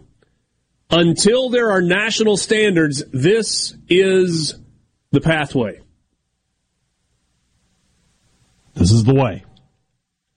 The NCAA said, no, this is not the way. They sent out a Q&A. And one of the questions that they asked was, "Some current and proposed state laws appear to now prohibit the NCAA from enforcing its rules. What is the NCAA's position on its approach when an institution in one of those states violates NCAA legislation?" Answer: NCAA rules are adopted by member schools. It is not fair to those schools who follow the rules to not enforce rules against those who choose not to do so. Schools who do not like the application of a particular rule should work through the NCAA governance process to change the rule. Unless and until membership changes a particular rule, all schools, as part of a voluntary membership, are required to comply. Ross Bjork yesterday told ESPN, quote, "The state law is going to govern how we do business. In terms of this, the state law will reign, and that is how we will move forward." Close quote. Feels like we've got ourselves a good old West standoff. Well, and this might between an NCAA memo and the tough-talking Texan Ross Bjork. Yeah, very, very tough. Was his tenure at Ole Miss for sure? It was tough, all right. Tough for Ole Miss. It certainly was.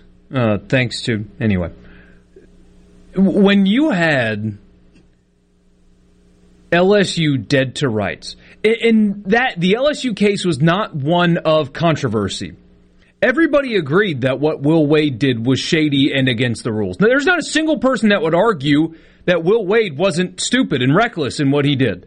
And there's not a single person that would argue that getting caught red-handed and the guy going to prison, and the same guy had a direct line of communication with the head football coach, using his children's hospital charity that he managed to funnel money to football players is immoral. Like, they could have shot LSU to the moon, and not a single person would have been like, you know what? I don't agree. It was clear as day. They could have done it. They could have hammered a big, big, big brand in college sports, and everybody would have clapped for them after they did it. And instead, they gave them nothing, and now want to pretend like they have rules that they have to enforce. I mean, of course Ross Bjork said that. If I'm Keith Carter, I see that memo, I laugh. If I'm Zach Selman, I see that memo, I laugh. And I tell my collectives, go pay them. Talk to them. Doesn't matter. It's probably not what they would say to them, but that was the message that was sent from the NCAA. Actions speaking louder than words. Thing that my dad taught me when I was 9. The NCAA could learn a thing or two about that. Do you guys remember the initial venue for the O'Bannon case? Didn't it start in California? Probably because, I mean, Ed O'Bannon played at UCLA. I mean, it ended up in the Supreme Court. So if we are assuming, let's just play this out. The NCAA says, Texas A&M, you're cheating. And we're going to penalize you. And here are your penalties. And Texas A&M says, no, you're not, because we're following state law, and we are now suing you for trying to level penalties against us. Do you know where that jurisdiction would lie? It would lie in the state of Texas, assuming that's the venue where Texas A&M filed its claim. Now, the NCAA would try to have it moved. They probably wouldn't win. And so they would lose in the state of Texas, and it would go through the appeals process and would probably end up in the Supreme Court once again, where the NCAA would once again get slapped after spending $30 to $50 million in legal fees to try the case. Texas A&M is going to do what it wants to do. I do have a question. It's a question that a buddy of mine texted me, and probably some of you are asking as well. Where was this screw you NCAA mentality for Ross Bjork 10 years ago, 7 years ago, 5 years ago, whatever the time frame is? Where was this defiant attitude of no?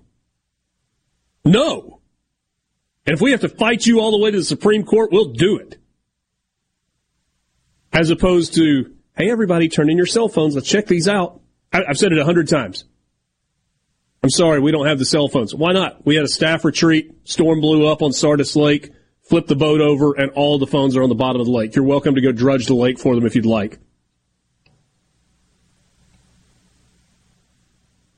Well, we're just going to subpoena C Spire for the phone records. Oh, really? Are you? Okay. I'm sure C Spire, a private company in the state of Mississippi, is going to be more than happy to turn over. Oh, wait, hold on a second. You don't have subpoena power, do you?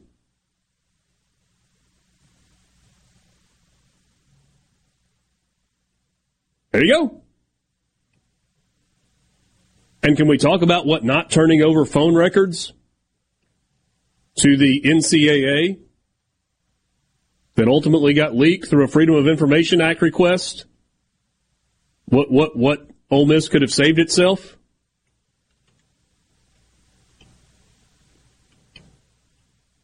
I don't dislike Ross Bjork. I've always gotten along with him. Fine. But my goodness. What an about face. What an about face for an athletics director. From kowtowing to every request from the NCAA in the name of exemplary cooperation to, nope, come on, let's fight. Tyler in Corinth says, resources breed confidence. I guess. There are enough resources to fight. And look, maybe Ross Bjork was just doing the bidding of Dan Jones at the time. Maybe he had no choice. Maybe. Sports Talk Mississippi. We'll get into the overachieve, underachieve conversation for Mississippi State when we come back. Your number one for sports talk. Anyone? Come on, don't be shy. Sports Talk Mississippi. Bingo, man, bingo. Super Talk Mississippi.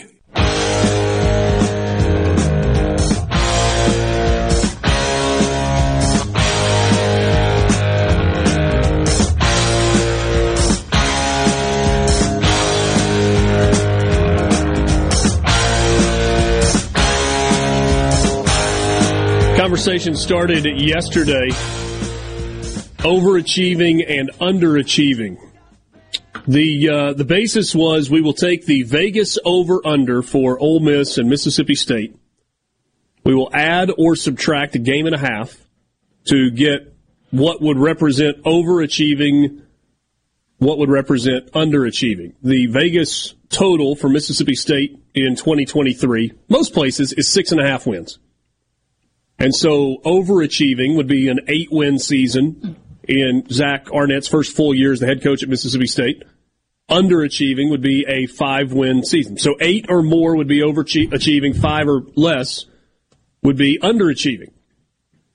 And the idea that Borky came up with yesterday was, give me 3 reasons why they overachieve this year, 3 reasons why they underachieve this year, if they hit 8 or more or 5 or less. We did that with Ole Miss yesterday. Hey, Dad, let's do that with Mississippi State today, and let's start with the positive. If Mississippi State overachieves in 2013, these are the 3 reasons why. All of their new starters in the secondary hit. I got to start there because that's where you have the most questions on the entire team, in my opinion. You know, you got to replace Emmanuel Forbes, who was a first-round pick, but you're also replacing 3 starting safeties: Jackie Matthews, Jalen Green, and Colin Duncan. All gone. Now you've hit the portal really hard the past few years for guys in the secondary. And so those guys are going to have to step up. But when you look at State's roster, you know what you've got with Rodgers, with Marks. You know they've got depth at receiver. They returned 4 starters on the offensive line. Crumity, Pickering, DeMonte Russell on the defensive line. Johnson and Watson on the line. The linebackers are back. It's all about the secondary for Mississippi State. So if they aren't good there, they're going to struggle. So if their 8 wins are over, it means those guys like Corey Ellington, Jordan Morant, Kamari Rogers, Jacoby Albert, they all have to hit. Okay. I think my first reason would be Mississippi State went 4-2 in its toss-up games. Now, you can debate what the toss-up games are, but in this scenario, if we're talking 8 or more wins, that means they won their 4 non-conference games. Southeastern Louisiana, Arizona, Western Michigan, Southern Miss. Yeah. So you can't really debate who the toss-up games are, by the way. You really can't. I would say there's easy. Yeah, I would say there's 6. Yeah.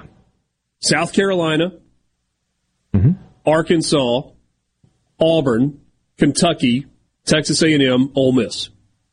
Now, you might debate whether Texas A&M is a toss-up game depending on how you feel about Texas A&M this year. But depending on how you feel about them this year, but recent history would tell you that is absolutely a toss-up game. Results on the field, and so State went 4-2 in those 6 games. Now, I know this is not exactly like an on-the-field or a personnel-based reason why they overachieved, but I think it's a reason, or would be why they overachieved. The combination of A&M and Kentucky and Auburn and Arkansas and Ole Miss and South Carolina netted 4 wins for Mississippi State. Is that doable? Sure. Is it likely? I don't know. I mean, if you get 6 toss-up games, you might say the likelihood is you go 3-3. Which would still have you over, but wouldn't. I mean, I don't know that a 7-win season, certainly for this conversation, but really about in any conversation, I'm not sure that you would call a 7-win season for Mississippi State an overachieving year. No, I would not. But if you win 4 of those 6 to get to 8, okay, that was the reason you overachieved. Yeah, Borky? I agree. Going to steal one of mine from yesterday because Mississippi State's implementing the tight end position. Hey, Dad already mentioned the secondary. The portal guys got a hit. So the brand for Mississippi State football has not been transfer portal heavy in the same way their in-state rival is, but you're adding a pair of tight ends. And in fairness to the Georgia transfer, look at who's in front of them. But neither of them have been expected to produce at a high level. They're coming from big programs. Again, one's coming from Georgia, and look at who's in front of them. Can you blame them for not playing much? But they have to come in, and they got to play well, and they got to produce. And they weren't with the team in the spring, and you're also depending on a transfer wide receiver as well to give you something after you lose 3 of your 4 leading receivers. So those offensive portal guys have got to hit, and if they do, they can certainly overachieve, especially offensively. I like that. I'll give you one more, and we'll do a 4th one here. So, and you may not even be aware. No, you get three. But yeah, you get three. You get three. Okay. I get three. Okay. So last year, Rodgers was not good on the road. He was good. He was good enough against Arizona. Played pretty well in that game. But LSU, Kentucky, Alabama, and Ole Miss, even in games they won, Rodgers was not good in any of those games. The year before that, he was outstanding on the road. He played really well in the three wins against Texas A&M, against Auburn, against Vanderbilt, and even the two road losses against Memphis and Arkansas. He played really well in those games, was over 400 yards passing in both of them. Got to have that Will Rogers. Got to have the Will Rogers who knows how to play and win on the road. And if you have that guy, because your biggest, your toss-up games that you just mentioned, four of those six are on the road. You got to be able to win on the road in the SEC if you want to have a good season. He's got to find a way to win a few of those games. So, one of the reasons Mississippi State, if they overachieve this year, will be because there was no drop-off in what they did defensively with a new defensive coordinator in Mack Brock taking over for a guy whose sole focus, with very little oversight, was the defense previously in Zach Arnett when he served as the defensive coordinator under Mike Leach. Is Zach Arnett still going to have his fingerprints on the defense? Yes. Is he still going to be involved with defensive game planning? Maybe even play calling in terms of building a call sheet and what they're going to do defensively during games? Of course he is. But that is not his sole responsibility anymore. He's got an entire program to run, an entire program to oversee. And that was a good defense for Mississippi State last year. And without that defense, they don't win the Egg Bowl. They played really well defensively against Ole Miss last year. There may be a couple of other games, Haydad, that you point to that you say, without the defensive performance that they had, they don't win that game. And so if State overachieves this year, then they didn't really have a drop-off. There was not a loss of continuity with the transition from defensive coordinator going to head coach and new defensive coordinator inserted. Yeah. I mean, you're absolutely correct. Let me just tag my third one onto that because it's kind of along the same lines. Generally speaking, when you change offensive systems, it takes a little while. And there's some dramatic instances of that, right? When Georgia Tech goes from a triple option offense to more of a pro-style multiple offense, it really took a while, to the point that they changed coaches last offseason because it just didn't work. This is not that dramatic a shift, but going from the air raid to a more traditional offense, and I know Zach Arnett's told us that, you know, there are a lot of principles that are still going to be in place. We understand that, but it's still a change. When Mississippi State went from a traditional pro-style offense that was run heavy into the air raid system, there were growing pains. Like right out of the gate, it looked awesome against LSU, and then not so much after that because defenses changed along the way. And so the transition for Mississippi State offensively this year with Kevin Barbe coming in to be the offensive coordinator was a smooth one, in which the offense didn't really take a step back. It may have looked different, but from a production standpoint, it stayed the same or close to it. And if that happens, and we look up at the end of the year, we go, well, it's part of the reason they overachieved. They made a smooth transition to a different style of offense from what they were doing. And not being disrespectful when I say this, Zach Arnett can say whatever he wants to about an offensive system. It's going to look different offensively this year for Mississippi State than it has for the last few years of Mike Leach calling plays. It just is. Yeah. Just, I mean, from a formation standpoint, there's going to be a tight end on the field. There's going to be some more two-back sets. I mean, it's just going to look different. Guys that still run the air raid don't look the same as Mike Leach's air raid. 100%. And Lincoln Riley's a disciple, and USC doesn't look the same. So is Dana Holgerson. Bruce Feldman did an article today talking to defensive coaches who coach under air raid coaches. Didn't talk to Arnett. I felt like that was a miss. That is a miss. Like, how do you not talk to the guy who just took over from Mike Leach? I don't get that. Sports Talk Mississippi. We'll take a quick timeout. We'll continue this conversation on the other side of this break in the Pearl River Resort Studios. This is Sports Talk Mississippi. It's time to get real. Real sports talk for Mississippi. It's time for you to get real with it. Sports Talk Mississippi continues on Super Talk Mississippi.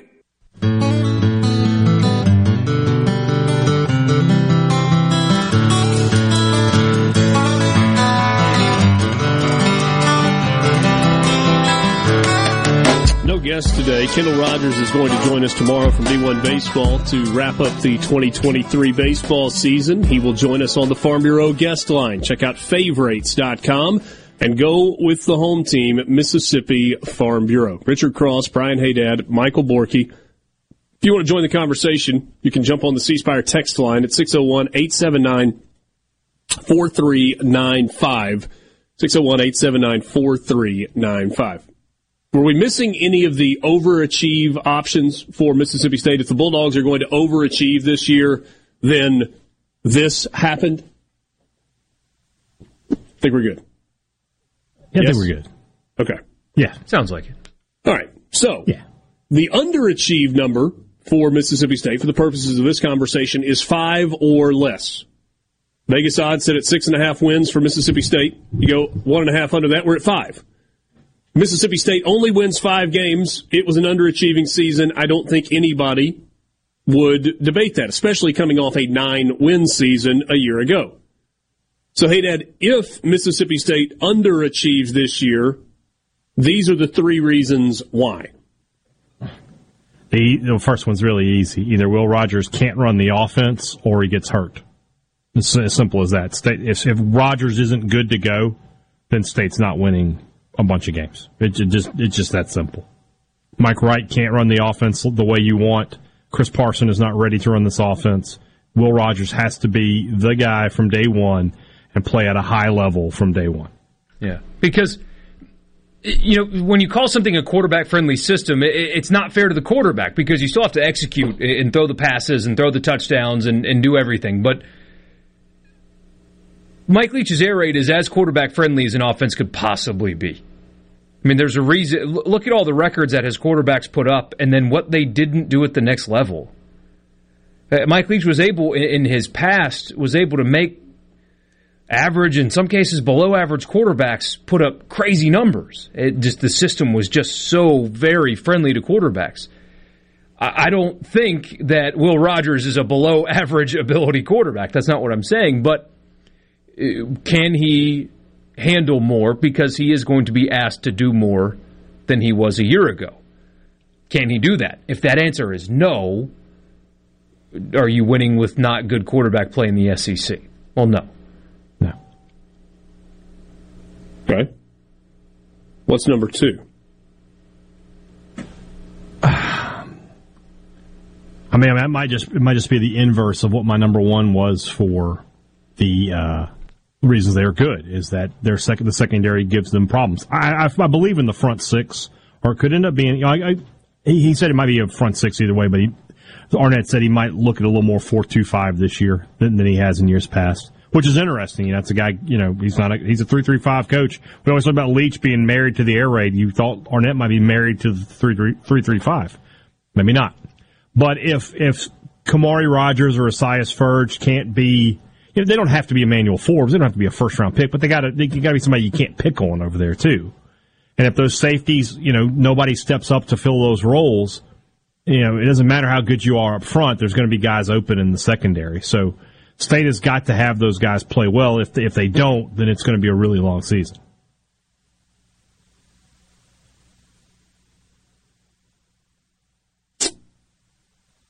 Do those guys in the back end of the defense catch a little bit of a break or have a little bit more wiggle room because of what you think the front 6 or front 7 is going to be able to do? Yeah, Because you would think they're going to generate pressure, and then they should be able to do that. And so that gives you some opportunities there. But at the same time, you know, if the quarterback looks up and he's like, I got to throw quick, but that quick read is open, yeah. Now what are you going to do? Sure. Well, and the SEC is too talent-rich to not have offenses not be able to take advantage of an incomplete defense. Yes. All right, yes. So what's number three?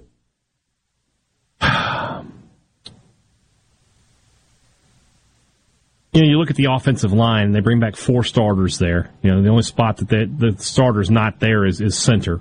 But Cole Smith has played center for Mississippi State, and it looks like he's going to regain that job and move back in from guard. But, you know, we all remember how painful the transition was from what Moorhead and Mullen ran to the air raid and how State had trouble blocking 3 with 5. There'll be a transition again. Now, I happen to think that, you know, these are, for the most part, these are Mississippi kids who grew up running the football their whole high school careers, and they were recruited, for the most part, to run the football by Mullen or Moorhead. You know, there's only a couple of guys that Leach recruited in here. So, you know, I think they should be able to make that transition. Run blocking, at the end of the day, is mostly just leverage and power. You know, I hate to simplify it because it's not that anybody can do it, but it's less complicated than pass blocking is. And so, if they're not able to make that transition, if they can't control the line of scrimmage, if they can't help at the point of attack, then it's going to be trouble for Mississippi State, because Marks is not a back who's like I'm to use the most extreme example, Derrick Henry, who can just, you know, break tackles and run over guys. Marks is a guy who, you know, he's a one cut runner. He's a guy who gets out of the open field and he's dangerous, but you got to give him that hold, that little burst that he can burst through to get started. So let's look at the schedule for a second and paint a picture where it doesn't go well. And this is not Richard being negative about Mississippi State. That's the point of the exercise here, because we talked about a best-case scenario where if you take the 6 toss-up games and Mississippi State goes 4-2 in those 6 toss-up games and they win their 4 non-conference games, you're sitting at 8 wins and everybody feels good about the season. Yeah. You got to start with a non-conference game. You got to start with Arizona in week 2. Jason, who lives in the state of Arizona but is from Mississippi, was touting Arizona and Jed Fish a year ago, and he says the pucker factor was high in that game in Tucson a year ago until Mississippi State got the pick 6 return for touchdown and kind of opened things up. But is this year 3 or year 2 for Jed Fish at Arizona? Year 3. It's year 3. Year 3. You got a returning quarterback with some experience. And, you know, so there's one, if that doesn't go the way you think it's going to go. And then LSU, which was not a toss-up game, in the ones we were talking about earlier, that goes that way. Mm-hmm. Yeah. South Carolina can be a hard place to win on the road. You don't win that one. Yeah, in this scenario, you could be 1-4 at the end of the first month. Yeah. Because Alabama's that 5th game. And then it gets hard, right? I mean, you've got Western Michigan mixed in. You feel like that's a win. We don't know what Southern Miss is going to look like as they go through the season. And that's not a roster. It's a good roster, and it's a roster that is built to compete in the Sun Belt and maybe even push for a Sun Belt title, but it is not a roster that is built to go on the road in an SEC stadium and win. And yet, in-state rivalry, maybe playing with some confidence. If Mississippi State has not played well, the record doesn't look good at that point. I mean, like you can get there. The intangibles, are what's at play there. But I mean, losing to Arkansas and Fayetteville, not impossible. Not impossible. Losing on the road at the end of October to Auburn, it's a place that Mississippi State has played pretty well through the years. It's got some dramatic wins, successful. But losing at Auburn is not like unheard of. Right. The home team in the Kentucky-Mississippi State series has dominated.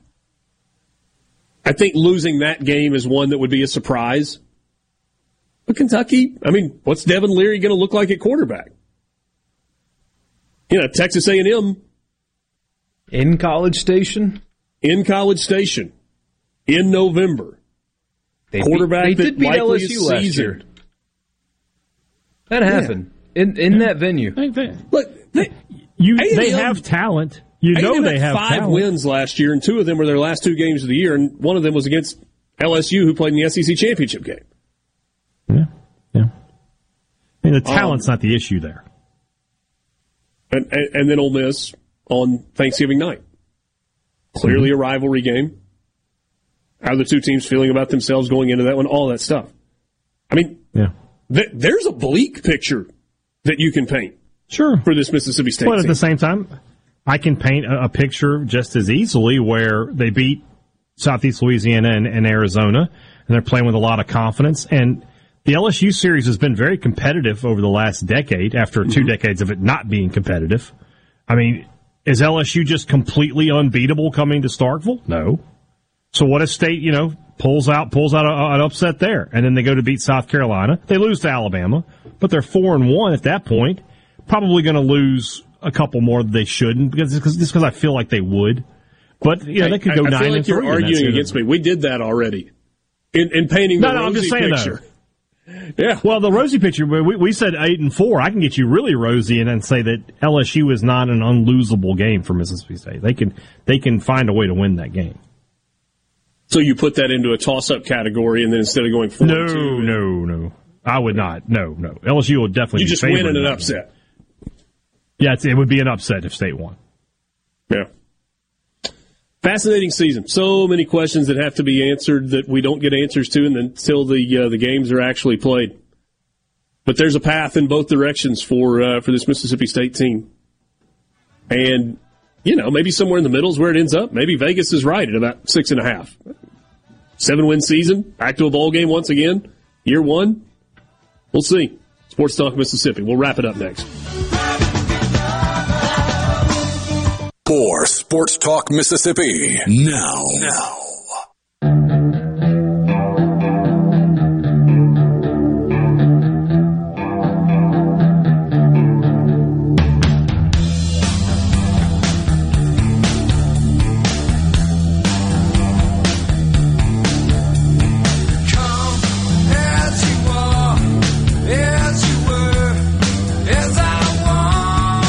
Richard, I have a financial question. I figure you're the guy to ask. You might know. If not, I'm sure one of our listeners is a banker. So we got a letter from our bank yesterday. We paid $125 too much in escrow last year. So they're going to refund us that money. Mm-hmm. They're going to send us a check for $125. Why can't the bank just make a deposit into my account for that amount? Why do they got to send me a check? Is it the bank or the mortgage company that holds the mortgage? I don't know. It should be the bank. I mean, we pay the bank each month for our mortgage. I don't know. But, I mean, I do know. Well, no, I mean, other than that's just standard operating procedure. Probably. It's 2023. I mean, my guess would be is that in sending paper checks, there's probably a little notation on that check that, you know, must be cashed or deposited within 180 days. Sometimes those you're hoping I forget get lost in the shuffle and somebody forgets about them and doesn't deposit them. I don't know. Not this guy. I'll be on the lookout for that. I mean, and a lot of places have the thing. Well, I don't think we have it, but you can just take a picture of the check and deposit it. It's just silly. Sure. Just extra paper getting wasted. Yeah, I'm not exactly an environmentalist, but did you ask them if they could just direct deposit it? I didn't. I just got the letter. My wife just told me about it like 10 minutes ago. So. Yeah, I don't know. I would have brought it up in the previous segment, but I was like, I had a feeling it would derail us. It's possible. Yes, knowing us. Yes. You know what? I wouldn't complain about that though. I'd just be like, no. I mean, it's just weird. It's just odd. Like just. Just put it in our account. Yeah. Dwayne and Brandon says, "Believe me, it's an advantage to be the bank. They always come out ahead." We had that happen with the closing on our house. We got a letter like 4 months later, or 6 or 8 months later, or something like that. The attorney that had handled the closing said, "In the process of going through a routine audit, we discovered that more funds were withheld than should have been withheld at closing, and here's the check." I was like, thanks. This is awesome. Take that. Yeah. But that was from the closing attorney. It wasn't from the bank itself. Yeah. Somebody on the C Spire text line, Borky, or Hey Dad, tells us that sounds like you've got some date night money coming up. Yeah, for sure. Also, I've had the same escrow issue. They said they could not apply it anywhere but to escrow, and I asked to apply it to principal. They would not do that. That was with a large national bank. No. So. Greg and Jack said I have to endorse it to confirm receipt. I mean, if it's in the bank, I will just assume that it's there. I'll look at my account. There it is. Consider it endorsed. Well, but maybe that was the technical answer from Greg. You say why. Maybe it's right. You have to actually endorse that to confirm that you received the funds as opposed to them being deposited directly. Yeah. I don't know. There is so much in the world of we can't do that when that is not the correct answer. Yes, you can. You choose not to. There's a difference. So basically everywhere you go these days, like we can't do that. World you could. That is full of inefficiency. Yes. Time wasting, man. Well, we could do talk about a whole show. I mean, and you know, a lot of institutions, financial, medical, are still in some ways stuck in the 80s. You know, what's the prices for medical? Were stuck in the 80s. I know, right? But checks, like by and large, probably really shouldn't exist anymore. Like, you know, who still writes checks? Very few people. Yeah. Yeah, we're probably about 20 years away from checks not existing anymore. When I'm old enough that people who write checks now are when I'm that age, the checks will be done. When's the last time you wrote a check? I take it back. We recently had a repairman out, and we had to write them a check. But then he just scanned the check and left it. He's like, all right, you're good. Here's your confirmation number. He didn't even take the check with him. I was like, buddy, I could have just Venmo'd you. Venmo has made the world such an easier place. I love Venmo. Like, Venmo lets you know who's sketchy, too. If you go out to dinner, and you're like, somebody's like, I'll get you back. You know, so you pick up the tab, and somebody's like, I'll pay you back later.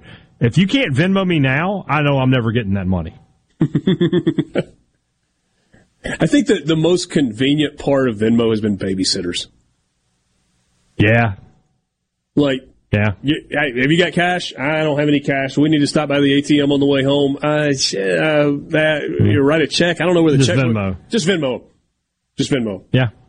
Like, I'm almost surprised when I ask someone that, like, had a 17-year-old kid that helped me move a piece of furniture the other day. I was like, hey, you got a Venmo account? He's like, no. I was like, what's wrong with you? Get a Venmo account, man. Makes the world go round. Thanks for being with us on this Wednesday afternoon. Hope you have a great evening. For Michael Borky and Brian Haydad in the Pearl River Resort Studio, I'm Richard Cross. Good night.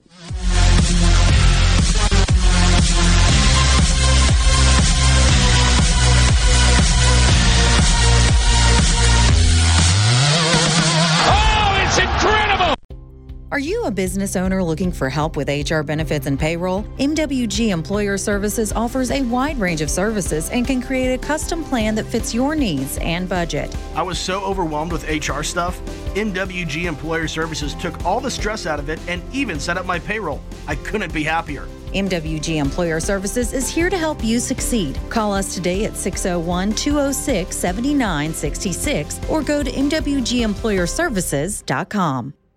A SuperTalk Mississippi media production.